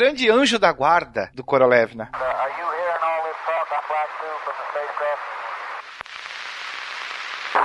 Você tem uma conclusão. Esses líderes mundiais começam a, e chegam à conclusão que a sobrevivência da sua nação, ou a sobrevivência de uma nação, ou que seja de um bloco econômico, passava a depender essencialmente dos conhecimentos científicos e tecnológicos. É engraçado porque esse é o modus operandi dos Estados Unidos até hoje. Tipo, não é, não é surpresa que eles têm investimento em ciência e é prioridade ter investimento em ciência, mesmo em tempo de crise, porque eles têm esse pensamento até hoje, que eles precisam estar na ponta do desenvolvimento tecnológico para defesa, defesa militar. Então você tem que até hoje eles têm essa, esse investimento em ciência vendo é, possíveis guerras e possível soberania armamentista, sabe? E nesse campo vale tudo, né? Vale até você receber um criminoso de guerra, porque não? Von Braun era. É, 1.500 técnicos e 14 toneladas de papéis, né? Da área da ciência alemã. Basta você ver o orçamento que o exército americano tem e a NASA tem para você entender o que a Camila tá falando. Não, com certeza. Coisas de 10,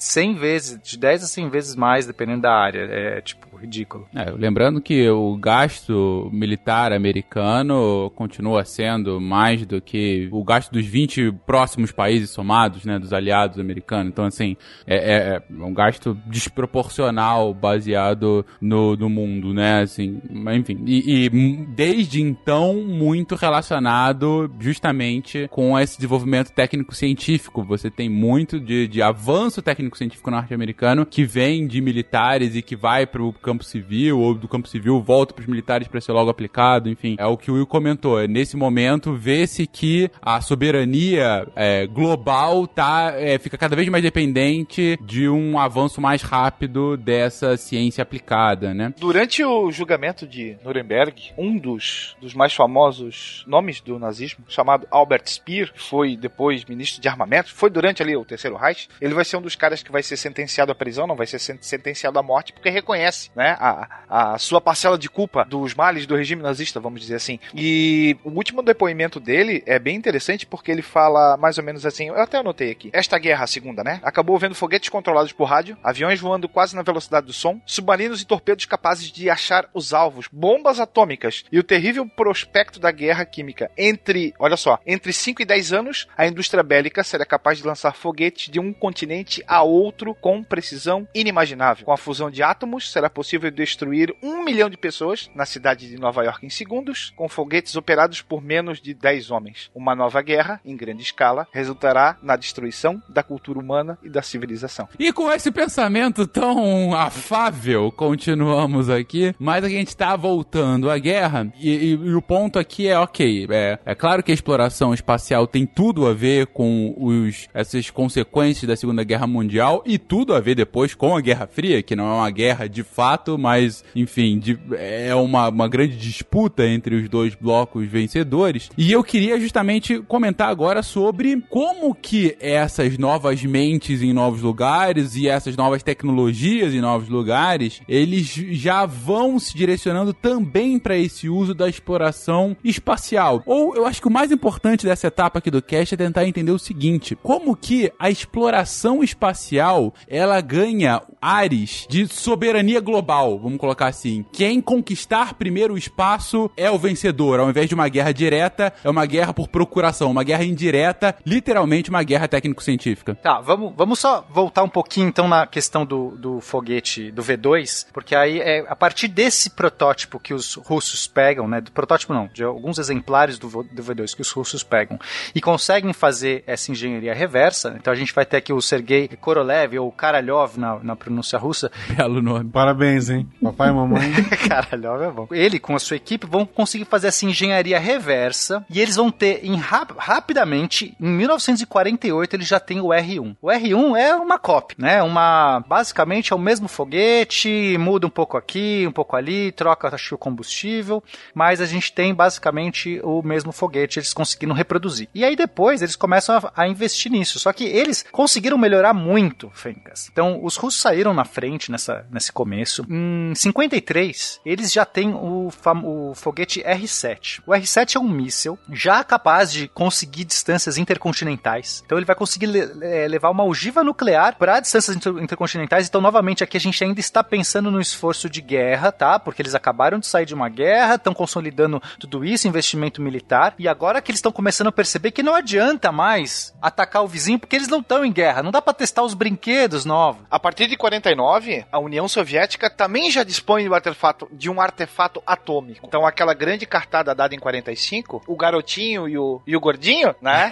Correram atrás, foram rapidinho, né? Não vão ficar, não podem ficar à mercê. já tem um rival à altura. Então, eu sei, o perigo de, destrua- de destruição mútua, ele existe. Então, eu vou trabalhar num outro campo. E aí eu olho pro espaço. É, porque eles estão em xeque, né? No momento que os dois têm bomba atômica, e agora os russos têm é, mísseis intercontinentais e os americanos estão criando seus mísseis intercontinentais, fica em xeque, acabou. Tipo, a gente não pode mais faz, atacar um outro, não pode pressionar um ou outro, porque a arma nuclear, ela é a que talvez, nesse ponto, que acaba com a guerra, né? Porque é uma coisa tão poderosa que eu não posso... A ameaça de um início de uma guerra nuclear é por demais pesado, por demais custoso. Então agora começa a se olhar para o espaço. E olha que interessante, Fencas, o mesmo míssil que pode levar uma ogiva intercontinental, ele tem capacidade de ir para o espaço, de cruzar a linha Kármán, de lançar. Ainda não temos é, como lançar satélites nesse começo, lembra, né? A gente tinha lá o Tsiolkovsky mostrou que é muito difícil e tudo mais, mas a gente já tem mísseis que podem fazer voos suborbitais e pode começar a explorar assim o espaço. A gente pode começar a lançar coisas e ver, testar, fazer ciência. E, aí rapidamente eles querem. O programa, tanto russo quanto americano, muda de, de enfoque. Eles querem, né? Claro que tudo isso tem interesse militar. A gente não pode ser tolo de achar que não. Não existe pelo bem da ciência, né? Não é pelo bem da ciência. E,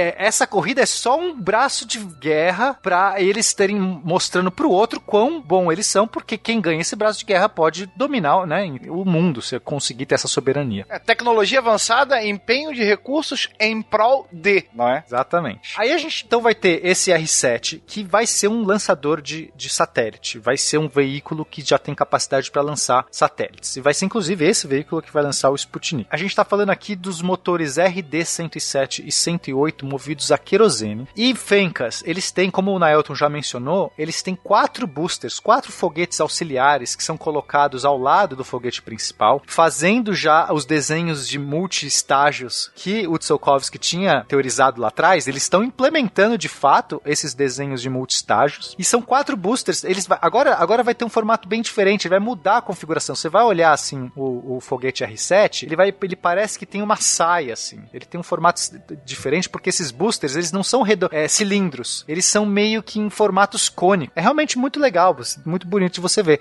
E quando lança um foguete desse, é, assim que o, o- primeiro estágio, né, os boosters laterais são ejetados, eles, eles giram no ar e formam uma cruz. E a que ficou famosa como a, a cruz de Karalyov, né, o Korolev. E a gente tem até hoje os lançamentos da Soyuz, quando são feitos no, em foguetes, né, como os do R7, que tem também essa, essa cruz que, que acontece no céu. É Bem legal de você ver os lançamentos. É uma evolução bem legal de ser vista. Não, bacana. Então, ah, já estamos começando a ver realmente o desenvolvimento e, e vendo, inclusive, tecnologias ah, paralelas de, de lançamento de foguete que também já começam a mostrar êxito. Ah, e aí? E como que isso vai evoluindo? Bom, a gente vai ter os americanos tentando a mesma coisa, só que o do lado americano demora um pouco mais. Eles demoraram muito para conseguir, como o William falou, trazer tudo isso e essas mentes e começar a produzir e tudo mais. Então eles saem atrás. Aí eles têm dois projetos. Um deles é o projeto Redstone, que é o, o projeto em que o Von Braun ficou responsável. Que a ideia era, no começo, era fazer um, um míssil também. No caso, era um míssil grande, mas de curto alcance. Era um míssil, tipo, realmente muito grande, mas de não longas extensões. E depois mudou. Eles adaptaram para fazer um lançador de satélite. Aí, quando teve essa mudança de enfoque, eles, opa, agora a gente tem que lançar satélites, porque os russos vão lançar satélite. E aí começa efetivamente, né, a partir de 1955, todo esse lado de espionagem, de tentar saber o que o cara tá fazendo, o que eu vou fazer. E eles começam, Fencas, uma, uma meio que declaradamente a, a, essa, essa corrida, assim, não deixa de ser só uma coisa embaixo dos panos e começa a virar uma coisa de declaração pública. Agora é real, né? Agora é real. Então, assim, em 29 de julho de 55, o Eisenhower, presidente, anuncia a intenção de lançar um satélite entre é, 57 e 58. Quatro dias depois, num congresso de astronáutica em Copenhague, os soviéticos falam a mesma coisa, só que eles não dão data, eles só falam num futuro próximo. Daqui a pouco. Então, que fica claro que os dois estão assim, não, a gente vai chegar lá, não, a gente vai chegar lá também. Olha aí, quem vai ser o primeiro? E vira uma coisa louca, Fengas. E aí a gente tá falando de recursos, né, numa máquina estatal pesada para alimentando isso. Por isso que né, o pessoal fala, pô, o homem não voltou à lua, não, o que aconteceu e tal. É óbvio que não voltou, porque não era, o interesse nunca foi a lua, era, era a chegada. Depois você chega lá, você faz o quê? Cheguei. Depois é só o segundo, né? Que chega ali, ou o terceiro. Eu quero que seja o primeiro, de fato, né?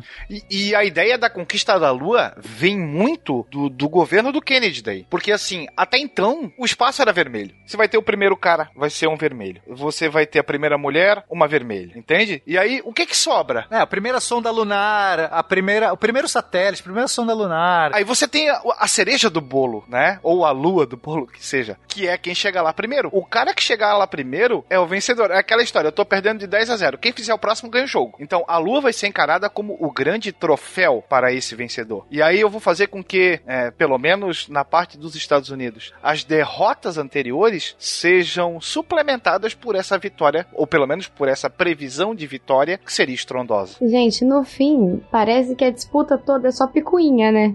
parece que é picuinha das duas partes, quem chega primeiro, quem conquista não sei o que primeiro. É tipo uma Olimpíada. Quando você coloca assim, pa- parece que, que, que é um negócio que, bom, tende a diminuir. Mas, ao mesmo tempo, né, Camila, a gente tá, tá num momento em que você tem uma, uma polarização aí, literalmente, do mundo, né? Sim, sim. E, e que, cara, qualquer ponto acima do outro, seja numa Olimpíada, seja numa conquista técnico-científica, é um motivo de justificar por que que a democracia e a liberdade vai vencer a opressão do socialismo, ou porque a burguesia fede e o Estado vai nos levar à conquista da Lua. É, é muita coisa em jogo, né, por trás. São símbolos. Eles basicamente estão brincando com símbolos. Eu, eu acho que a coisa vai além dos símbolos, né? Porque, na verdade, quando o, o- você faz, você mostra que é capaz de fazer uma coisa que o outro não faz, ele fala, por exemplo, quando o primeiro Sputnik passou por cima dos Estados Unidos, as pessoas perguntavam o que, que esse satélite está fazendo. Ele poderia ser uma ogiva nuclear, ele poderia ser uma, um E agora? satélite espião. É. E agora? Foi um escândalo in- incrível. Quer dizer, é, mais, é um símbolo, mas é uma coisa muito mais forte. É, é, é, é coisa do tipo, eu posso fazer. Sim, eu acho que tem a questão do pânico que você coloca no outro lado. E me parece também que é uma questão de conquista de território, no sentido de que, ah, a gente tava numa guerra que a gente tava trabalhando em território, entre aspas, terrestre, e agora a gente tá trabalhando com outros tipos de território. Eu vou conquistar o espaço, vou conquistar a lua, vou ir pra um lugar que você nunca foi, que você provavelmente não vai ser capaz de ir.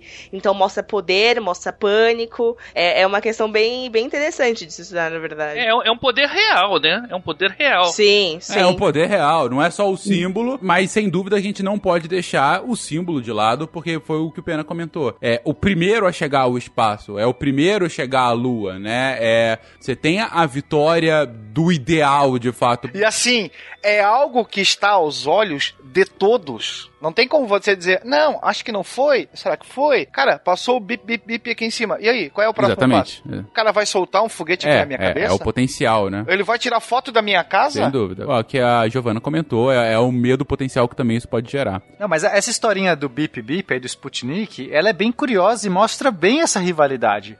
Porque o que, que a gente tem? Vamos pegar, a gente estava em 56, 20 de setembro. É, o Von Braun ele vai lançar um foguete, que é o Júpiter C, tá? De- dentro desse projeto da Redstone que ele está fazendo parte. E a ideia é só fazer um voo suborbital. Né? Basicamente eles estão testando aqueles voos suborbitrais, reentrada, porque você tem que fazer uma coisa que vá pro espaço e volte, enfim, tem várias dificuldades. Aí o Korolev, o que que ele achou, né? Por causa dessa questão da espionagem, eles viram que os caras estavam lançando coisa e falaram assim, eles estão mandando um satélite em órbita. Ah, é agora, eles vão mandar. E acharam que falhou. É, é, eles assim, olha, mandaram, mas não deu certo. Falhou o lançamento. A gente tem que mandar amanhã. Só que eles estavam querendo colocar um, um satélite chamado Objeto D. Esse Objeto D era, um, era um, um, a ideia de ser um satélite cheio de equipamento científico para fazer medição. Quer dizer, era mandar uma coisa útil, uma coisa que, nossa, olha só, os caras estão com aparato ali, com. Né? Altamente planejado, né? Até porque é caríssimo mandar pro espaço. V- Convenhamos, Fenta. Se você vai mandar um negócio pro espaço, mande algo por mais, sei lá, mil rublos. Você já,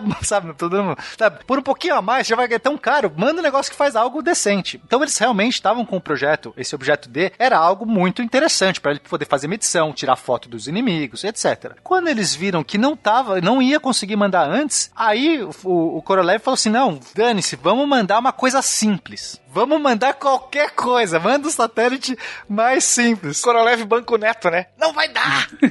E aí eles mandaram o Prasteish Sputnik Adin, o satélite simples 1. Sério que é esse o nome? Meu Deus do céu. Literalmente é isso que significa. É, em russo, Sputnik é companheiro de viagem. Então era o, o é, que é o nome que a gente dá pra sat- satélite, né? Mas que usado. Então, assim, eles mandaram o satélite simples. O que, que fazia? Bipava. Era só isso que deu pra mandar antes dos americanos. pra ter certeza que ia conseguir, né? Que eles estavam com medo que os caras fossem lançar qualquer Mas momento. mandaram antes, né? Então isso que vale. Isso que importa. Os americanos não iam conseguir mandar antes dos russos, mas eles não sabiam, eles estavam com medo. Então deram essa eh, cartada logo, manda qualquer coisa, e, e teve o símbolo que, que deu certo, né? Aquilo que, como o Naelton falou. Fora o fato de que o sinal podia ser captado em qualquer rádio caseiro. Isso não foi feito ac- acidentalmente, né? É, tem aquele famoso filme O Céu de Outubro, não sei quem viu, que ele começa o filme numa cidadezinha do, do interior dos Estados Unidos, ah, o, o satélite passando e as pessoas se, se acumulando pra ver no céu ou ouvir no rádio. E as pessoas se preocupando, o que, que tem ali dentro? O que, que poderia ter ali dentro? Eles estão fotografando todas as nossas bases de mísseis, né? Então, quer dizer, é- é- esse bip bip, tem, inclusive tem um desenho clássico que saiu no jornal que mostra o globo da Terra, os Estados Unidos e, e o satélite passando exatamente em cima dos Estados Unidos. Foi um grande escândalo.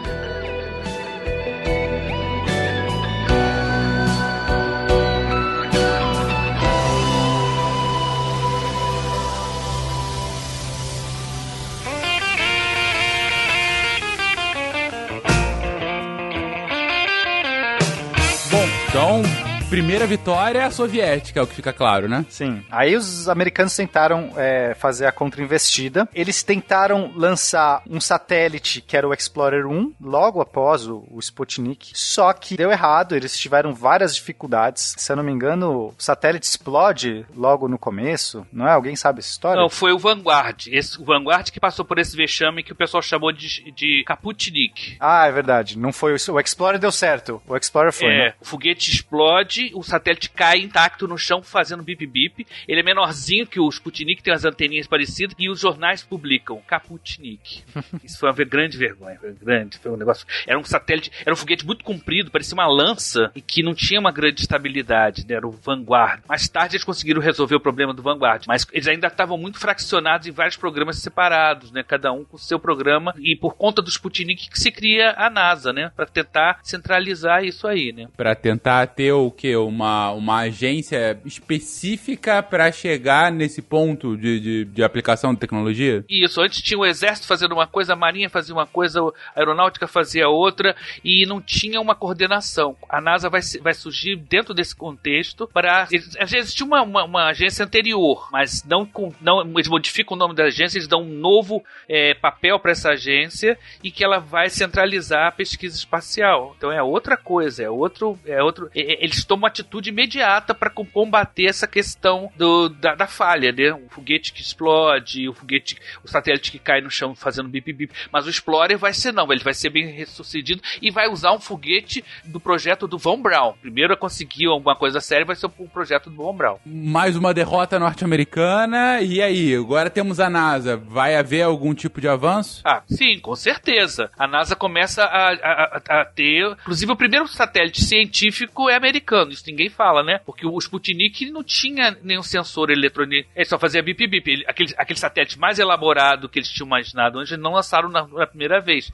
O, o, o, Explorer 1, quando sobe, ele faz descobertas científicas. Ele descobre os famosos anéis de Van Halen. Não tem nada a ver com o conjunto, não, tá? é, é, Van é, Allen, não é Van, Van Halen. Halen. Ah, não é Van. É, o nome é diferente? É, não tem H, é Allen. Então, Van Allen. É que é um, são cinturões de radiação ao redor da Terra, produzidos por é, partículas elétricas do Sol que são capturadas pelos campos magnéticos. Ele consegue, ele leva equipamento científico, então a gente pode dizer que é o primeiro satélite com finalidade diretamente científica. Não que o Sputnik não fez ciência, fez alguma coisa assim porque ele serviu para determinar a forma dele, o movimento, o sinal dá para determinar a, o efeito da atmosfera, que em grandes altitudes ainda tinha um pouco de, moléculas de ar e tal. Ele tinha sensores de temperatura, serviu para alguma coisa científica assim, né? É. Teve o, o Sputnik 2, pouco tempo depois, um mês depois, acho que eles lançaram depois. o Sputnik 2 com a cadela Laika, né? Kudryavka. Kudryavka. Laika era a raça. Isso. Ah, olha, sério? Olha aí. Era, Kudryavka. Kudryavka que significa crespinha. Crespinha, crespinha. que belo nome. É. Gente, quando eu falo isso pra, nas escolas que eu vou ensinar sobre isso, as crianças ficam isoladas. Ela subiu pra lá pra morrer? É, foi, filho. É, a vida é, é isso. Aí eu tenho que consolar as crianças, porque elas. Mas eles fizeram isso mesmo? Fizeram.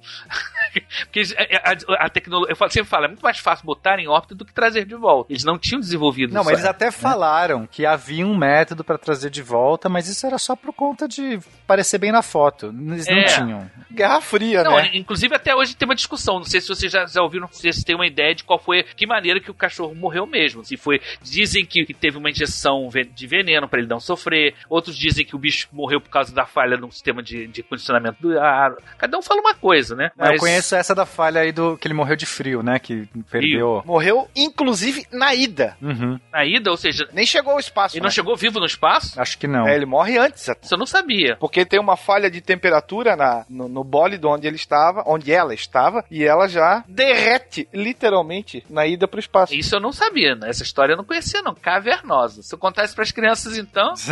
Aí, tanto que essas, essas histórias crespinhas, né? São vão vir a público depois do desmantelamento da cortina de ferro. Assim como a morte do Gagarin também, que foi extremamente suspeito. Foi, de um acidente de avião, né, e tal. Agora, interessante que mais tarde, quando eles lançam alguns cães que voltam intactos, eles se presenteiam aos, ao presidente americano, né? Dois cães, que são a Strelka e Belka. Strelka e Belka, isso. Isso, são dados de presente para a família do, do, presidente americano. Eu fiquei imaginando que quando esses cachorrinhos chegaram, eles foram examinados de tudo quanto é jeito. Como... Não, eles devem ter infectado peste bubônica nesses cachorro para passar presidente.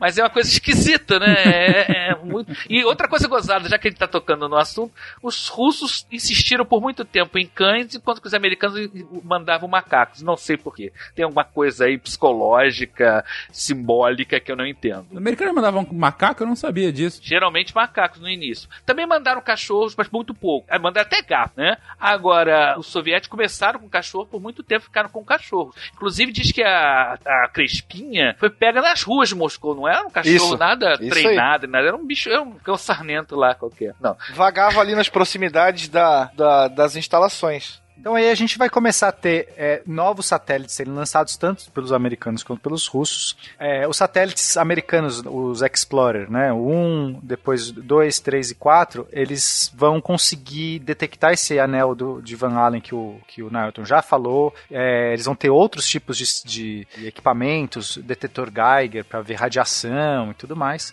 Só que os russos de novo pontuam antes na Lua. Então os russos fazem o Luna 1 e conseguem lançar lançar. Aliás, eles lançam primeiro o Sputnik 3 e depois eles lançam o Luna 1. O Luna 1 já em janeiro de 59. E é o primeiro objeto, se torna o primeiro objeto a, com velocidade de escape que sai então do campo gravitacional da Terra. A ideia do Luna 1 era acertar a Lua. Era um foguete de, de impacto, né? A ideia. É, e, e, tinha câmeras, e tinha sensores e tal para conseguir registrar tudo isso. É muito importante, Fencas, nesse começo, fazer esses foguetes de impacto, essas sondas de impacto, porque primeiro, você não tem nenhum jeito de pousar, certo?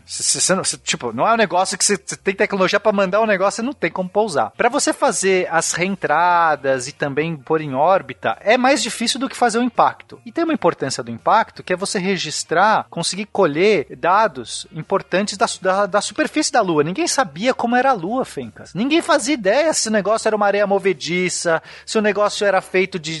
era duro, se era, se era de queixo. Eles não sabiam. Então, assim, a ideia era assim: vamos acertar o negócio na Lua, pe- é, pegar os dados enquanto ele vai chegando lá e tentar observar, usando os telescópios, o que acontece. Se vai levantar uma poeira, se vai acontecer. Tanto é que esse Luna 1, t- é, no meio do caminho, ele lançava um gás, agente laranja, se eu não me engano, alguma coisa assim. E a ideia era, era também mostrar para os americanos que, olha só, todo mundo dava pra ver na Terra, dava pra ver lá no espaço esse gás é, saindo. Então, quando estavam lá a mais de 100 mil quilômetros de altitude, eles lançaram essa bomba de gás. Os americanos, de novo, puderam olhar que realmente os russos estavam a caminho da Lua. Além deles perceberem como é que um gás se propagava no espaço, enfim, tem um monte de coisa. Um quilo de gás laranja, né? Dava pra ver a partir da Índia, se eu não me engano. Exatamente, a partir da Índia. Só que eles erraram, Fen. Erraram a mira? Foi isso? Erraram a mira, né? Porque eu sei que a Lua é grande, mas é que a, a, a gente tá de longe atirando, né? Deu um atraso na hora de acionar os motores do terceiro estágio e no final das contas eles erraram. E aí o, o Luna 1 se tornou inclusive o primeiro, o primeiro objeto a sair de órbita da, do, do sistema Terra e Lua e ficar em órbita ao redor do Sol, né? Também foi,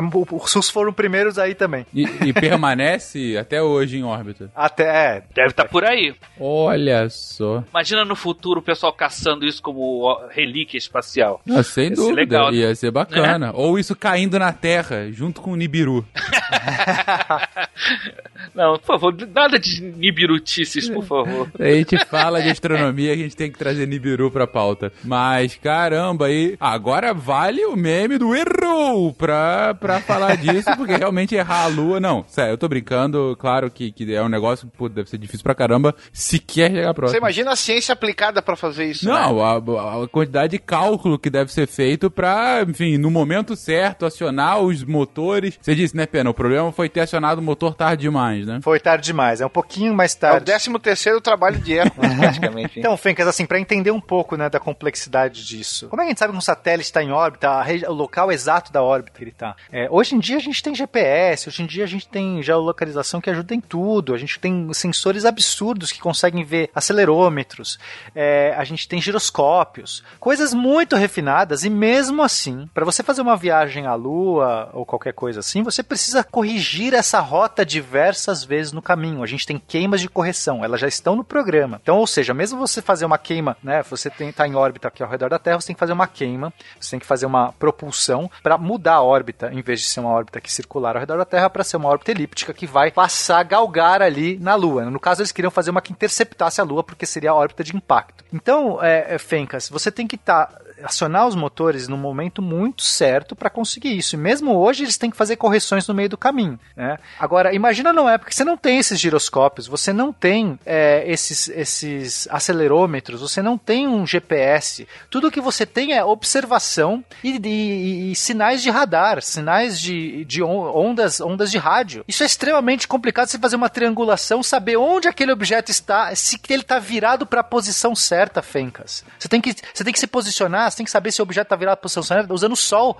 A luz que incide nas placas, nos sensores solares ali, eles solares que eu digo, não células solares, em sensores que detectam luz, né? Você não vai parecer que eles, eles não tinham células solares. Mas é para você conseguir ter uma noção da direção que esse objeto que está voando num lugar que você não faz onde, faz ideia A exatamente onde. milhares de quilômetros, né? Exatamente, uma velocidade altíssima, distante de você, que está tentando te dizer onde está, usando um sinal de rádio meia boca, que pode ter uma imprecisão enorme, e você tem que falar, agora acione o seu foguete para você chegar à Lua. É complexo. É, pra vocês terem uma ideia, até o programa Apollo, vários observatórios óticos mesmo na Terra eram usados para fazer aferição de posição de naves espaciais. O, o- Brasil, inclusive, participou durante o programa Apollo, com alguns, alguns eh, observadores no Brasil, é, é, no Observatório Nacional em São Paulo também, fizeram fotografias de, da Lua e de posições e tudo mais, ou seja, havia estranhíssimo de imaginar usar telescópios para apontar, para localizar é, satélites em órbita. Mas naquela época isso era, ainda era necessário. E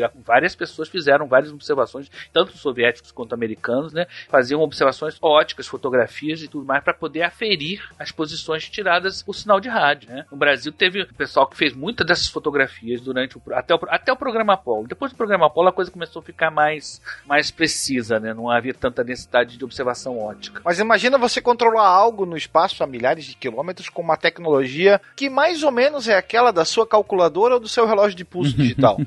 É, a gente está jogando há 60 anos, mais ou menos, no passado. Para nossa história, é isso é, é ontem, né? Mas assim, a, a tecnologia que se dispunha, a tecnologia de ponta que se dispunha, era mais ou menos Sim, essa. sim, sim. É, não é à toa aquelas comparações que volta e meia a gente faz com a, a vinda dos europeus para as Américas e essas viagens é, iniciais, né, saindo da Terra, chegando em órbita, chegando à Lua, porque, claro, devido às proporções, devido ah, aos seus contextos históricos, está falando aí de empreitadas muito maiores do que a tecnologia poderia prover um auxílio e ainda assim é, com êxito no final, com perdas no caminho, com, ah, enfim, vários fracassos, mas chegando êxito no final, né? Então isso eu acho é, é- é invejável, de fato, quase tirar leite de pedra o que já foi feito nesse momento, né? A teimosia humana venceu, né? A teimosia vence. Veja bem, a gente, tá, a gente tá vendo na prática algo que tinha sido teorizado há 40 anos antes. Olha o tempo que se levou. Sim, Né? Pra sim, sair do sim, papel sim. e se construir algo, né, realmente concreto que fizesse aquilo que estava previsto no papel. Uhum. Não, sem dúvida alguma. Bom, mas a Lua continua sendo a meta, a meta tanto de russos quanto de americanos. E chegamos então ao grande programa norte-americano, ou talvez o primeiro, um, um famoso programa america- americano, o programa Mercury, justamente para que é, esse objetivo fosse alcançado. A gente já tá aí com voos é, orbitais, a gente já tá aí com animais no espaço, mas o objetivo é chegar à Lua. Os russos lançaram ainda a Luna 2 e a Luna 3. E a Luna 3 conseguiu ter as primeiras fotos, ela conseguiu fazer órbita, né, é, dar a volta pela, pela Lua. Inclusive no lado oculto, né? Exatamente, são as primeiras fotos do lado oculto da Lua. E a gente, é, novamente, o imaginário, da, a gente não sabia, as pessoas não sabiam o que tinha do lado oculto da Lua. É, a Lua, gente, está sempre apontando uma mesma face para a Terra, tá? Ela gira ao redor da Terra, mas ela, ela também gira no seu eixo de tal jeito que ela sempre aponta o mesmo rosto pra gente. Então havia um frisson, podia ter uma civilização alienígena, por que não? E é, embora as fotos são muito ruins que ela consegue enviar, mas é o primeiro também objeto. Os russos pontuam muito na Lua. Eles, ele consegue mandar a primeira que errou, depois acerta e depois ainda consegue as primeiras fotos do lado oculto. Aí sim os americanos, ok, temos que fazer é, uma nova investida. A gente já perdeu, a gente já perdeu esse começo. Sondas, é, não pontuamos em satélites, não pontuamos em sonda, não pontuamos em animais. E repara o censo de emergência, né? O Sputnik é de 57. A Lunik 3 ou Luna 3, que é essa sonda que, que é lançada e que tira as fotos da Lua, é de 59, é dois anos depois só. Então você tem um bip bip, dois anos depois você tem um cara tirando foto pra você do, da face oculta da Lua, algo que você nunca fazia nem ideia de como era. Mais uma conquista e, e, enfim, mais uma vez, interessante vocês terem colocado isso da face oculta. A gente volta ao, ao início do cast, né, do imaginário, de como que a, a conquista técnico-científica, ela acaba respondendo e, de certa forma, matando ou mais instigando ainda mais o que poderia ter lá. Aqui, Fencas, é, o simbolismo ele, ele entra muito forte, porque não sei se você lembra do Goddard que falou: olha, eu acho que poderemos conseguir, poderemos lançar um objeto que vai até a Lua. Isso. E aí todo mundo riu, toda a imprensa riu. E agora quem tá rindo? Quem tá rindo são Exatamente. os soviéticos. Pena que ele morre em 45, né? Ah, mas ele está olhando para todos e rindo e falando: Eu tenho um centro da NASA com meu nome, vocês não. Eu falei que dava, né? Exatamente. Isso é, é fantástico. E, e quanto tempo, né, Pena? Sei lá, 40, 50 anos depois, né? Sim, é, é curto se você for pensar. A existência de uma pessoa, não é que o cara tava sendo visionário assim pra, né, daqui dois séculos, Nostradamus. É, ou seja, um cara que fez bullying com o Godard quando adolescente chegou à velhice e, opa, foi mal, É. eu estava errado, você estava certo. Exatamente. Bom, e agora a gente chega de fato ao programa Mercury. É, aí o programa Mercury tem outros objetivos é, eles eles estão agora os americanos estão focando na questão do homem, porque é, eles se eles perderam tudo, Fencas, o que resta? Por o primeiro Já tinha ido a vaca e a corda pro brejo, né? então eles querem avançar a primeira pessoa. E aí vai começar todo esse esforço. Os objetivos, então, é fazer um, um veículo tripulado que vai fazer um voo orbital na Terra, é, investigar as capacidades de um ser humano de conseguir é, sair no ambiente espacial, né? O que acontece quando ele vai se expor, a famosa spacewalk, a caminhada no espaço, e conseguir fazer a reentrada, trazer essas pessoas de volta. Isso é muito complicado. É mais fácil ser mandado que trazer, como na Elton, acho que foi o Nato que falou. Então, o programa ele foi todo delineado para isso. Então, eles começaram a criar uma cápsula que pudesse resistir, fazer ter a pressurização, ter a questão da temperatura, que ela pudesse manobrar no espaço, né, de, de maneira adequada. Ir e voltar. Né? Era uma lata de sardinha, Fencas. Era um negócio que é todo muito fechado, muito claustrofóbico, sem nenhuma segurança. A gente tá falando numa época que, assim, os protocolos se danem. E os próprios astronautas, tá? É importante falar que parecia que esse é um esforço de todo mundo, o patriotismo, né? Batia tão forte na, nessas pessoas, essa lavagem cerebral, assim, tão forte que tinha, que eles não estavam muito se importando se iam viver ou morrer, assim. É, a gente tem o, o, o Shepard que tava querendo, é, que ficou, tinha, sei lá, acho que não sei quantas horas ele ficou esperando pra... Oito horas. Oito horas, porque eles estavam É, tentando... Mais de oito Oito horas. horas Porque dentro aquela- do negócio sem lançar? E ele se urinou lá, né? Sim. Agora vai. Aí fechava o tempo. Agora vai. Aí tinha uma outra zica. Quebrou um computador. Agora vai. Aí deu um outro problema. E o cara lá, né? O cara era um monge, praticamente. Aí ele, ele levantou a mão assim, posso? Já fazendo, Eita. já, vestindo a É, calça. tanto é que teve um problema no traje por causa disso, né? Exato, os sensores todos falharam porque estavam devidamente encharcados. Ele falou, "Ó, não tem Mijados. jeito, mijado. Eu não vou aguentar não, cara. Tô, tô aqui, já comecei. Levantou a mãozinha assim, tia, posso? ir No... Não, já, não, já foi. Não, mas o, o, o Fencas, o, o que eu tava querendo é, concluir é pra você entender que essa mentalidade era de todos. Então se pensa, o Alan Shepard tá dentro da nave, esperando pra acen- acender, aí dá pau, quebra o computador, não sei o que. que, que você, se você é um cidadão razoável, o que, que você faz? Gente, vamos, vamos abortar, Não vai dar, né? Me vamos tira parar daqui, por, por hoje, favor. vamos fazer uns testes de novo, né? Quem sabe semana que vem é um bom dia pra ir. Opa, o, o- a- tá ventando. É isso que se espera de uma pessoa. Precisa ir no banheiro. Precisa do banheiro. Mas esse é o ponto. Ele não podia nem fazer aquela velha expressão, pedir pra cagar e sair. O cara se mijou, entendeu? Ele não ia sair de qualquer forma. Mas ao contrário dele, dele ter essa postura de medo, de, de pedir pra evitar, chega uma hora que ele fala, que ele fala a famosa frase assim: vamos logo, acende essa vela agora. Acende logo essa vela. Alguma coisa, let's go, light, Light the up the scandal, scandal. Light the scandal up. Alguma coisa assim que ele fala. Do tipo, cara, me lança porque eu, te- eu quero ir pro espaço, não dá mais pra esperar. Antes que eu mude de ideia, né? É, essa, essa urgência do, do programa espacial Mercury fica muito evidenciado no filme é, Os Eleitos e no, e no Estrelas Além do Tempo. Eles mostram Filmão. bem isso que o Pena tá falando, essa coisa da urgência, essa coisa de, de ter que mostrar resultados. Eles já tinham a- a- o histórico de ter perdido para a União Soviética antes, e nesse meio ambiente que acontece Yuri Gagarin. E novamente eles ficam em segundo lugar. Eu vou até citar, vou até citar, na Elton, um filme que foi pouco alardeado no ano passado, mas que eu particularmente gostei muito, principalmente dessa, dessa, de como retratou o dia a dia dos astronautas, né, e essa entrega que o Pena comentou, esse nacionalismo e tal, e, e, enfim, essa eh, quase maluquice, né, que eles tinham, que é o primeiro homem, né, que é a história do, do, do Neil Armstrong, né, que ele, é, de fato, desde que ele entra na NASA e como que por uma série de acontecimentos e de incidentes no meio do caminho que a gente vai comentar aqui, ele chega de fato a, enfim, ser o primeiro cara a pisar na Lua. Mas, spoiler dos próximos episódios, né, gente? A gente pode pegar o iníciozinho desse filme aí, que é um momento que é contado nos eleitos, os eleitos, porque tinham dois projetos de conquista espacial. Um usando cápsulas e foguetes e outros usando aviões foguetes, que eram os, os- os antecessores dos ônibus espaciais, que aparece no início do filme que você está mencionando, né? Exatamente, que é ele pilotando, que ele faz voos suborbitais, né? Que tem o dedo do Von Braun, inclusive. É, mas era uma outra solução. solução, né? Eles tinham duas soluções para atingir o espaço. Uma com cápsula e foguete e outra com esses aviões lançados de outros aviões, né? Que eram, eles chamavam, chamavam de pedras voadoras. E a NASA, assim, ó, desde sempre, ela vai se pautar pela perfeição. Ela não vai fazer igual o Korolev, vai dizer, manda, manda assim que vai que eu garanto. Não, tem que ser perfeitinho. Tem que ter toda uma conjugação para ver se vai funcionar, o quanto vai responder, como vai ser. Até porque é é uma instituição de uma democracia com opinião pública, né? Exato. Um pouco do atraso inicial vem disso aí também. Não é o vamos que vamos. Vamos que na hora. O NHS, na hora sai.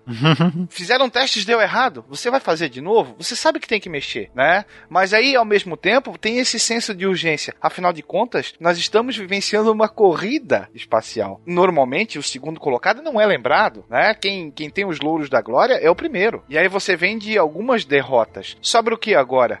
Pelo menos nesse primeiro momento, esquecendo um pouquinho a Lua, é enviar o primeiro ser humano ao espaço. Não, com certeza. E, e o que eu quis mencionar com esse filme em específico do Primeiro Homem, cara, ele retrata, hum, assim, de uma forma angustiante o que o Pena tava comentando, de serem, lat eh, serem latas de sardinha. Os astronautas como sardinhas, num um espaço minúsculo. Porque, assim, eh, você vê a- o nível da tecnologia e, cara, era o que tinha de mais avançado, e claro, era o que tinha no momento pra fazer o negócio funcionar, mas ainda assim, se, quando você vê o negócio, eu fiquei muito impressionado com o filme. O filme né? é claustrofóbico, Quando você vê, né? assim, cara, é claustrofóbico em muitos momentos. Pensa que a nave era ali, que ele aparece, tem o X-15, tem a Gemini e tem a Apollo. Eram muito maiores do que as Mer- Mercury que a gente tá falando agora. Era praticamente, era quase vestida. Exato. né? A Mercury era uma cápsula que ia um cara só e, e não tinha muito o que fazer ali. Assim, se desse qualquer merda. Assim, eles tinham até um sistema no lançamento de segurança, uma torre de escape, mas que depois, amigo, que, assim, aquela coisa, se funcionasse, que bom, mas não dá pra gente ficar esperando muito. Essa é a urgência que tá batendo. Então, vamos fazer o que tem. E, e aí eles conseguiram, eles tiveram que modificar os veículos, o veículo lançador para conseguir mandar a, a, a Mercury. Então, só para o público entender, a Mercury é a cápsula, é a nave. A nave não é o foguete. O foguete é todo o veículo lançador, toda aquela estrutura comprida, né? A cápsula, a nave, vai em cima, a nave tripulada A Mercury é a ponta do lápis, né? a ponta do lápis. E então, o- o eles precisavam ter um veículo lançador, um foguetão, que eles tiveram que adaptar dos veículos intercontinentais, dos lançadores dos foguetes intercontinentais, dos mísseis intercontinentais, tiveram que fazer um monte de adaptações, porque é muito mais pesado, Fencas, é muito mais difícil mandar o homem pro espaço do que mandar o Sputnik ou qualquer sonda. É muito mais, muito mais. É, é- é, sabe, você tem que mandar pro, o homem pro espaço, né, o ser humano, você vai ter que colocar ele num lugar maior, muito mais pesado, que vai ter suprimento de oxigênio, que vai ter uma questão toda para manter a pressão, então um monte de equipamentos pesados, é, robustos. Enquanto você manda uma sonda, não tem que ter pressurização, tem que ter temperatura, tem que ter, tipo, você malemar,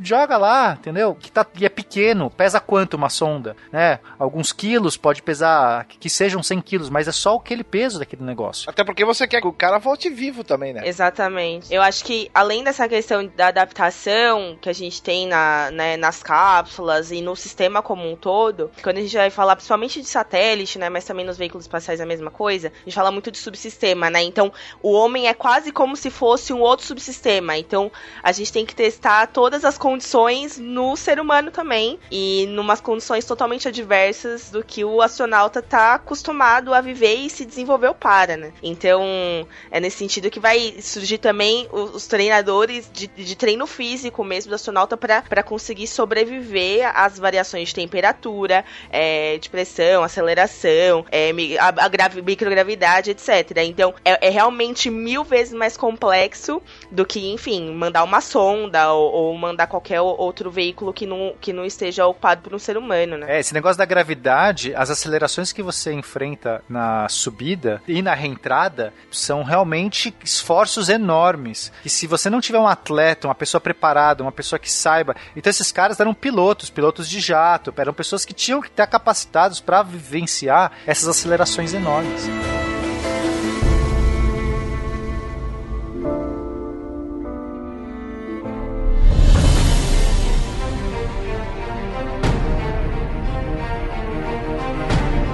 Estou vendo as fotos da, da cápsula, da Mercury, enfim. Meu Deus, é de fato sardinha. Eu não sabia que era isso. Gente, não tem espaço para viver aí dentro. Assim, ó, dá pra fazer uma analogia. Você já viu o piloto de Fórmula 1 alto? É verdade, não dá. Não, e É nem vai verdade. ver. E nem vai ver. Um astronauta, muito menos. Gagarin tinha mais ou menos Pô, eu 1,58. Desisti então do meu sonho.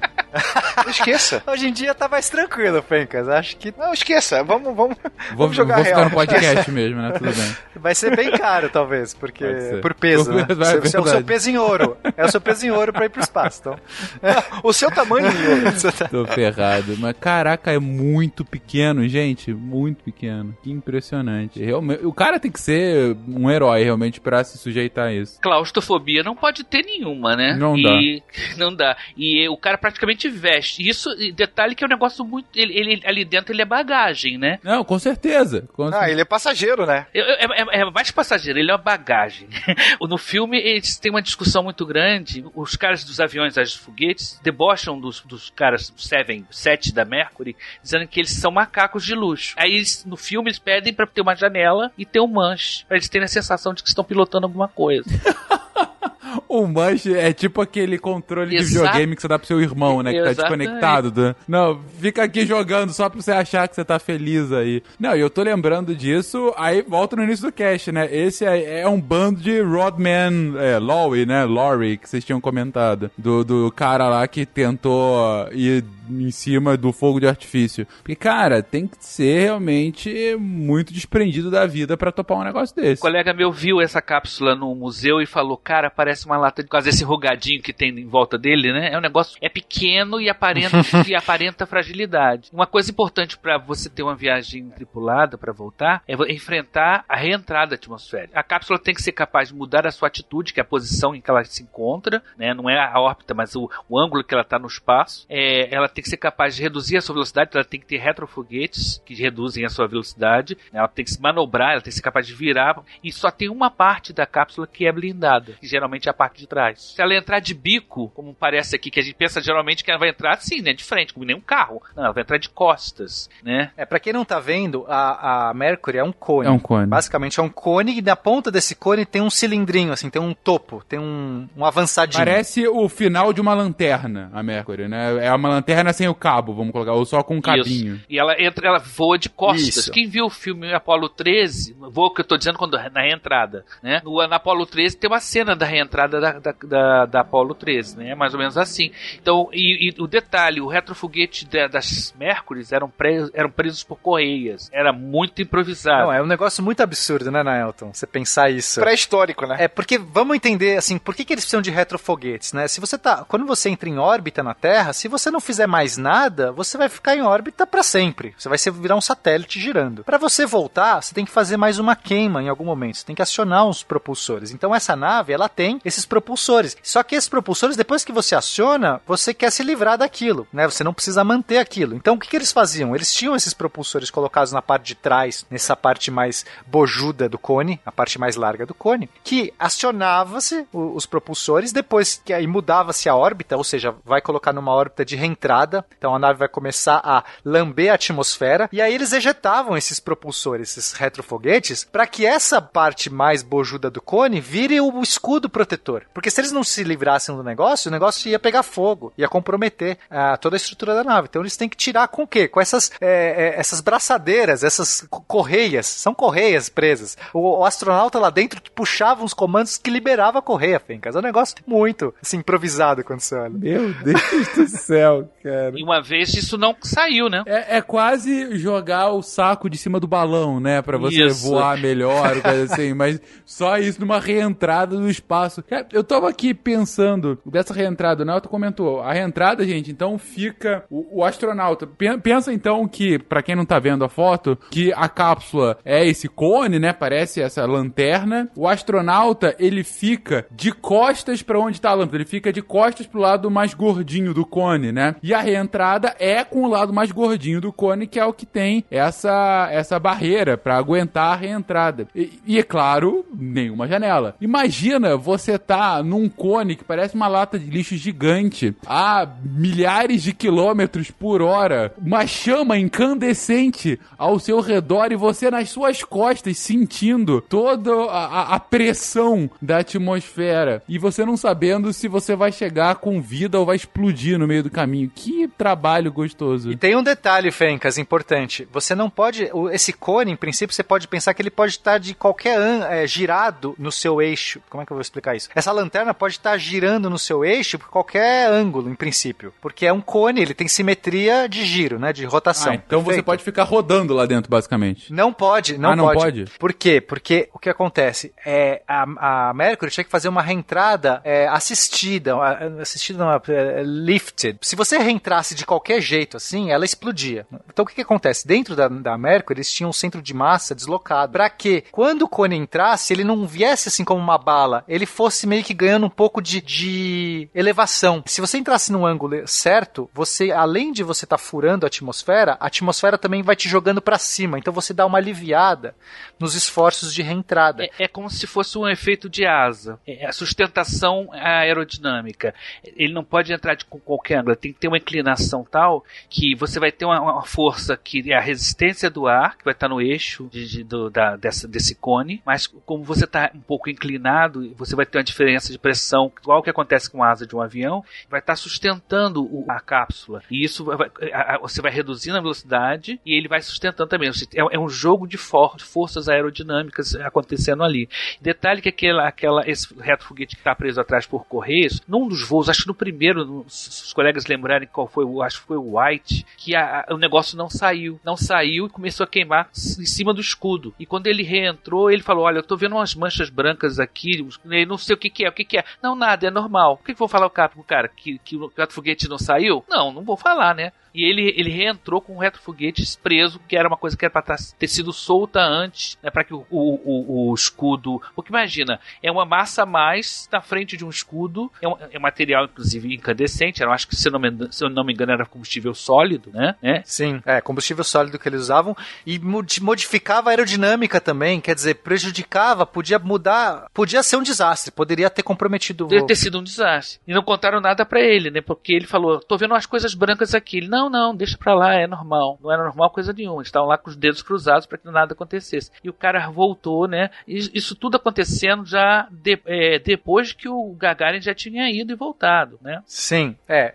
O Gagarin vai na outra. É, só pra terminar a informação aqui, então o Fencas não pode girar de qualquer ângulo. Ele, ele tem que estar pra cima. Assim, tem um pra cima e um pra baixo. Não pode estar pra, de lado, por exemplo. Por quê? Porque o centro de massa está deslocado pra um, de um para baixo, já de propósito. Então esse astronauta, além de não estar vendo nada, ele tem que o nível, ele tem que ficar acionando ah, os, os foguetes de, do sistema de controle, que são esses que soltam é, jatos periféricos, para manter o alinhamento. Porque se ele capota, automaticamente o que era, o que estava dando sustentação, vira ao contrário. Ele mergulha. É como se você perdesse sustentação. A nave entraria em altíssima velocidade e queimaria absurdamente. Então você não pode perder em nenhum momento o controle da nave. Então, assim, você já tá numa lata de sardinha, tremendo tudo, naquela tensão, e você ainda tem que estar calmo para manter o alinhamento correto da nave. Se ela capotar, você morre. Hum. Só isso. Que ótimo. Realmente, ou seja, cara, é- é, eu até perdi as palavras aqui. Que coisa bizarra. É, é, que, e isso até hoje é assim, mais ou menos, gente? Ou só pra ter um, um spoiler de hoje em dia, já tá bem melhor. Não, hoje, hoje é tudo automático. Hoje em dia a gente tem todo um processo para certificar as naves para uso humano. Isso tudo, assim, a gente agora a gente tá vivendo na era de ouro do, dos, né, do, do, do ponto de vista do astronauta. As coisas não saem. Se qualquer teste que não passou, então recentemente a gente teve inclusive um teste que a, a, a Dragon, a cápsula lá do Elon Musk, não passou. Isso vai atrasar muito a, a, os, os testes tripulados porque eles, opa, falhou um negocinho aqui, tem que corrigir, não sei o quê. Isso não, a gente numa, num ambiente de corrida espacial isso não existe, Fencas. Inclusive quando a gente for ver que os russos, quando eles vão fazer a, a, a, a Voskhod, que é a, a sucessora da, da Vostok, eles vão fazer um negócio inimaginável, mas depois isso é pro próximo casting.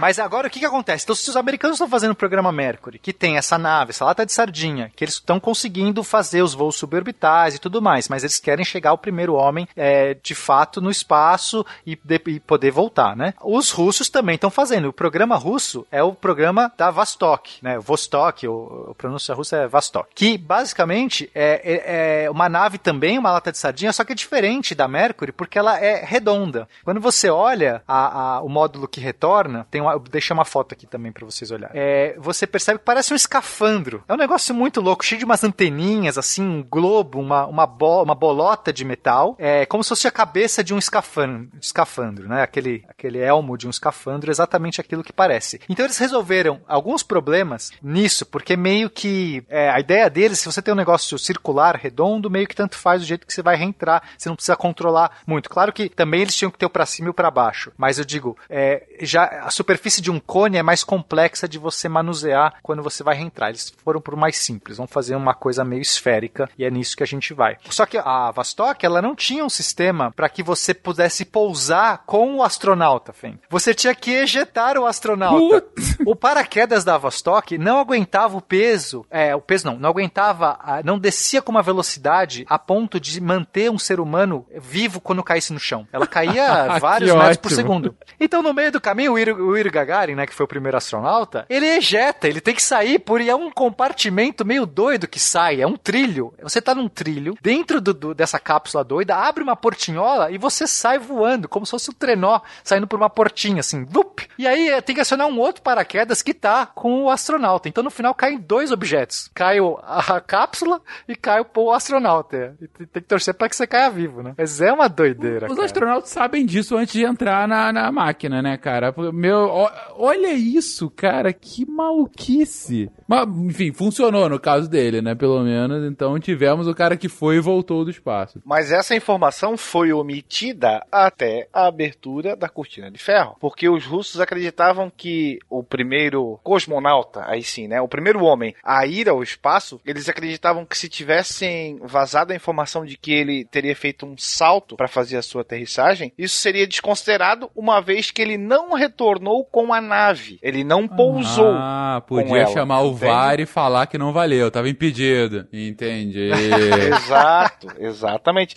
Isso é mantido Entendi. em Olha segredo. só que coisa. Eu, eu também questionaria isso na justiça desportiva depois. Pô, não, não vale, não voltou com a cápsula. Mas que coisa. Não, eu tô impressionado com a engenhosidade, gente. De fato, ah, não cabe, pô, coloca um paraquedas dentro do paraquedas e aí ele salta. Meu Deus do céu, que coisa maravilhosa. Era uma coisa doida, Fenka, assim, que é, não tinha sido testado adequadamente. Eles não conseguiram. Eles só, o teste final, o teste valendo, era um só, que era com o cara lá. Porque a nave tinha que ter sido exposta no espaço, ela teria que ter sofrido todas as, as forças e, e- e a questão, né, que é um monte de é, temperatura, pressão, esforços, e no final tem que estar tudo funcionando. E é, era o valendo. Imagina se, por exemplo, eles calculam errado o quanto ia dilatar o lado externo da nave com essas mudanças de temperatura, né? E aí, de repente, não abre essa portinha. E aí o cara cai dentro de uma máquina que tá caindo com um paraquedas que não funciona com o homem dentro. Que coisa maravilhosa. É, porque é, é- é uma questão, como você falou, às vezes a temperatura funde algumas eh, placas ali, ou numa borracha e tal, e aquilo poderia não emperrar mesmo. E o cara não teria como sair de dentro. Era bem doido. Tudo isso na mão de um cara que ficou preso quatro anos em um gulag, hein? Que coisa, cara. Agora é hora da vingança. Imagina. Que bizarro. Bom, mas então a gente teve, né? Então, é, em 12 de abril de 61, a gente teve então o Yuri Gagarin a bordo da Vostok. Ele conseguiu fazer esse voo. é, é, deu quantas órbitas ele fez ao redor da Terra, gente? Alguém? Só deu uma volta. Só uma volta? Sim, porque eles tinham medo que desse algum problema. Deu uma volta e, man- e interromperam ele. 108 minutos de missão. Sabe o tamanho daquela porcaria, Pena, pra dizer só uma volta?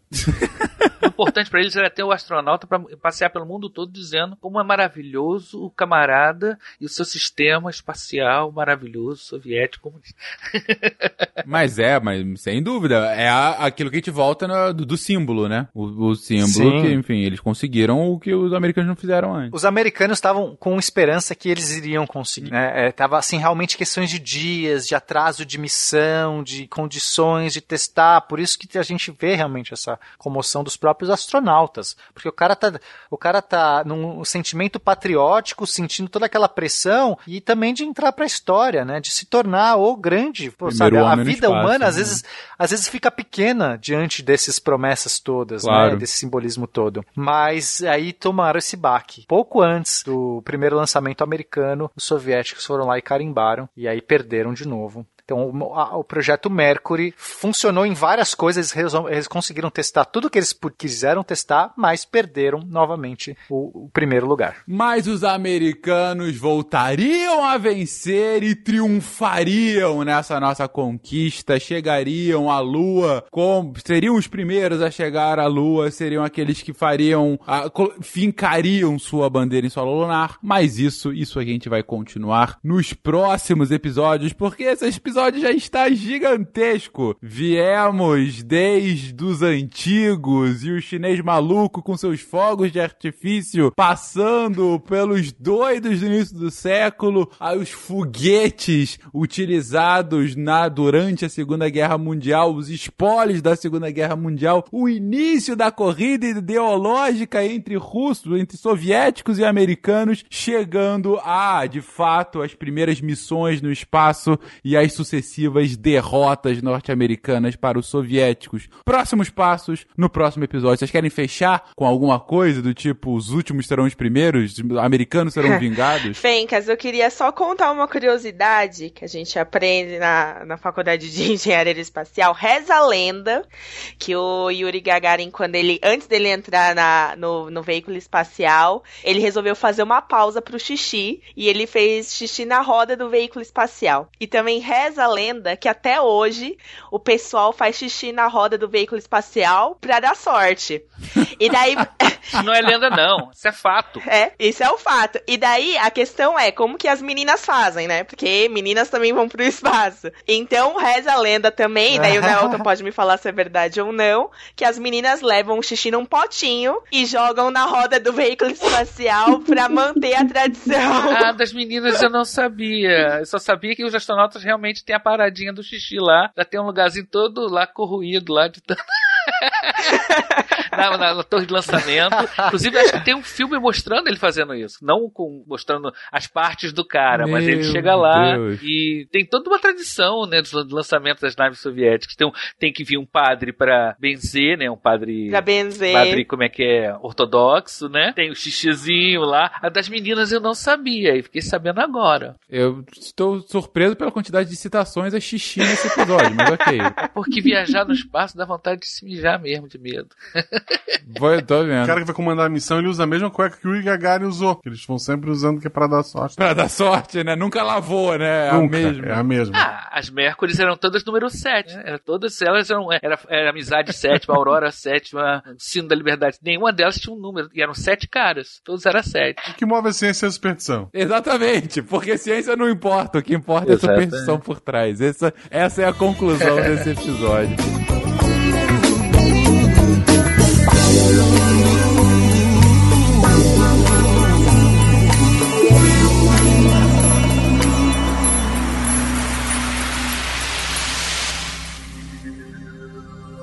Se a ciência não for divertida, tem alguma coisa errada. Tem que ser divertida. A coisa mais divertida que tem é a ciência.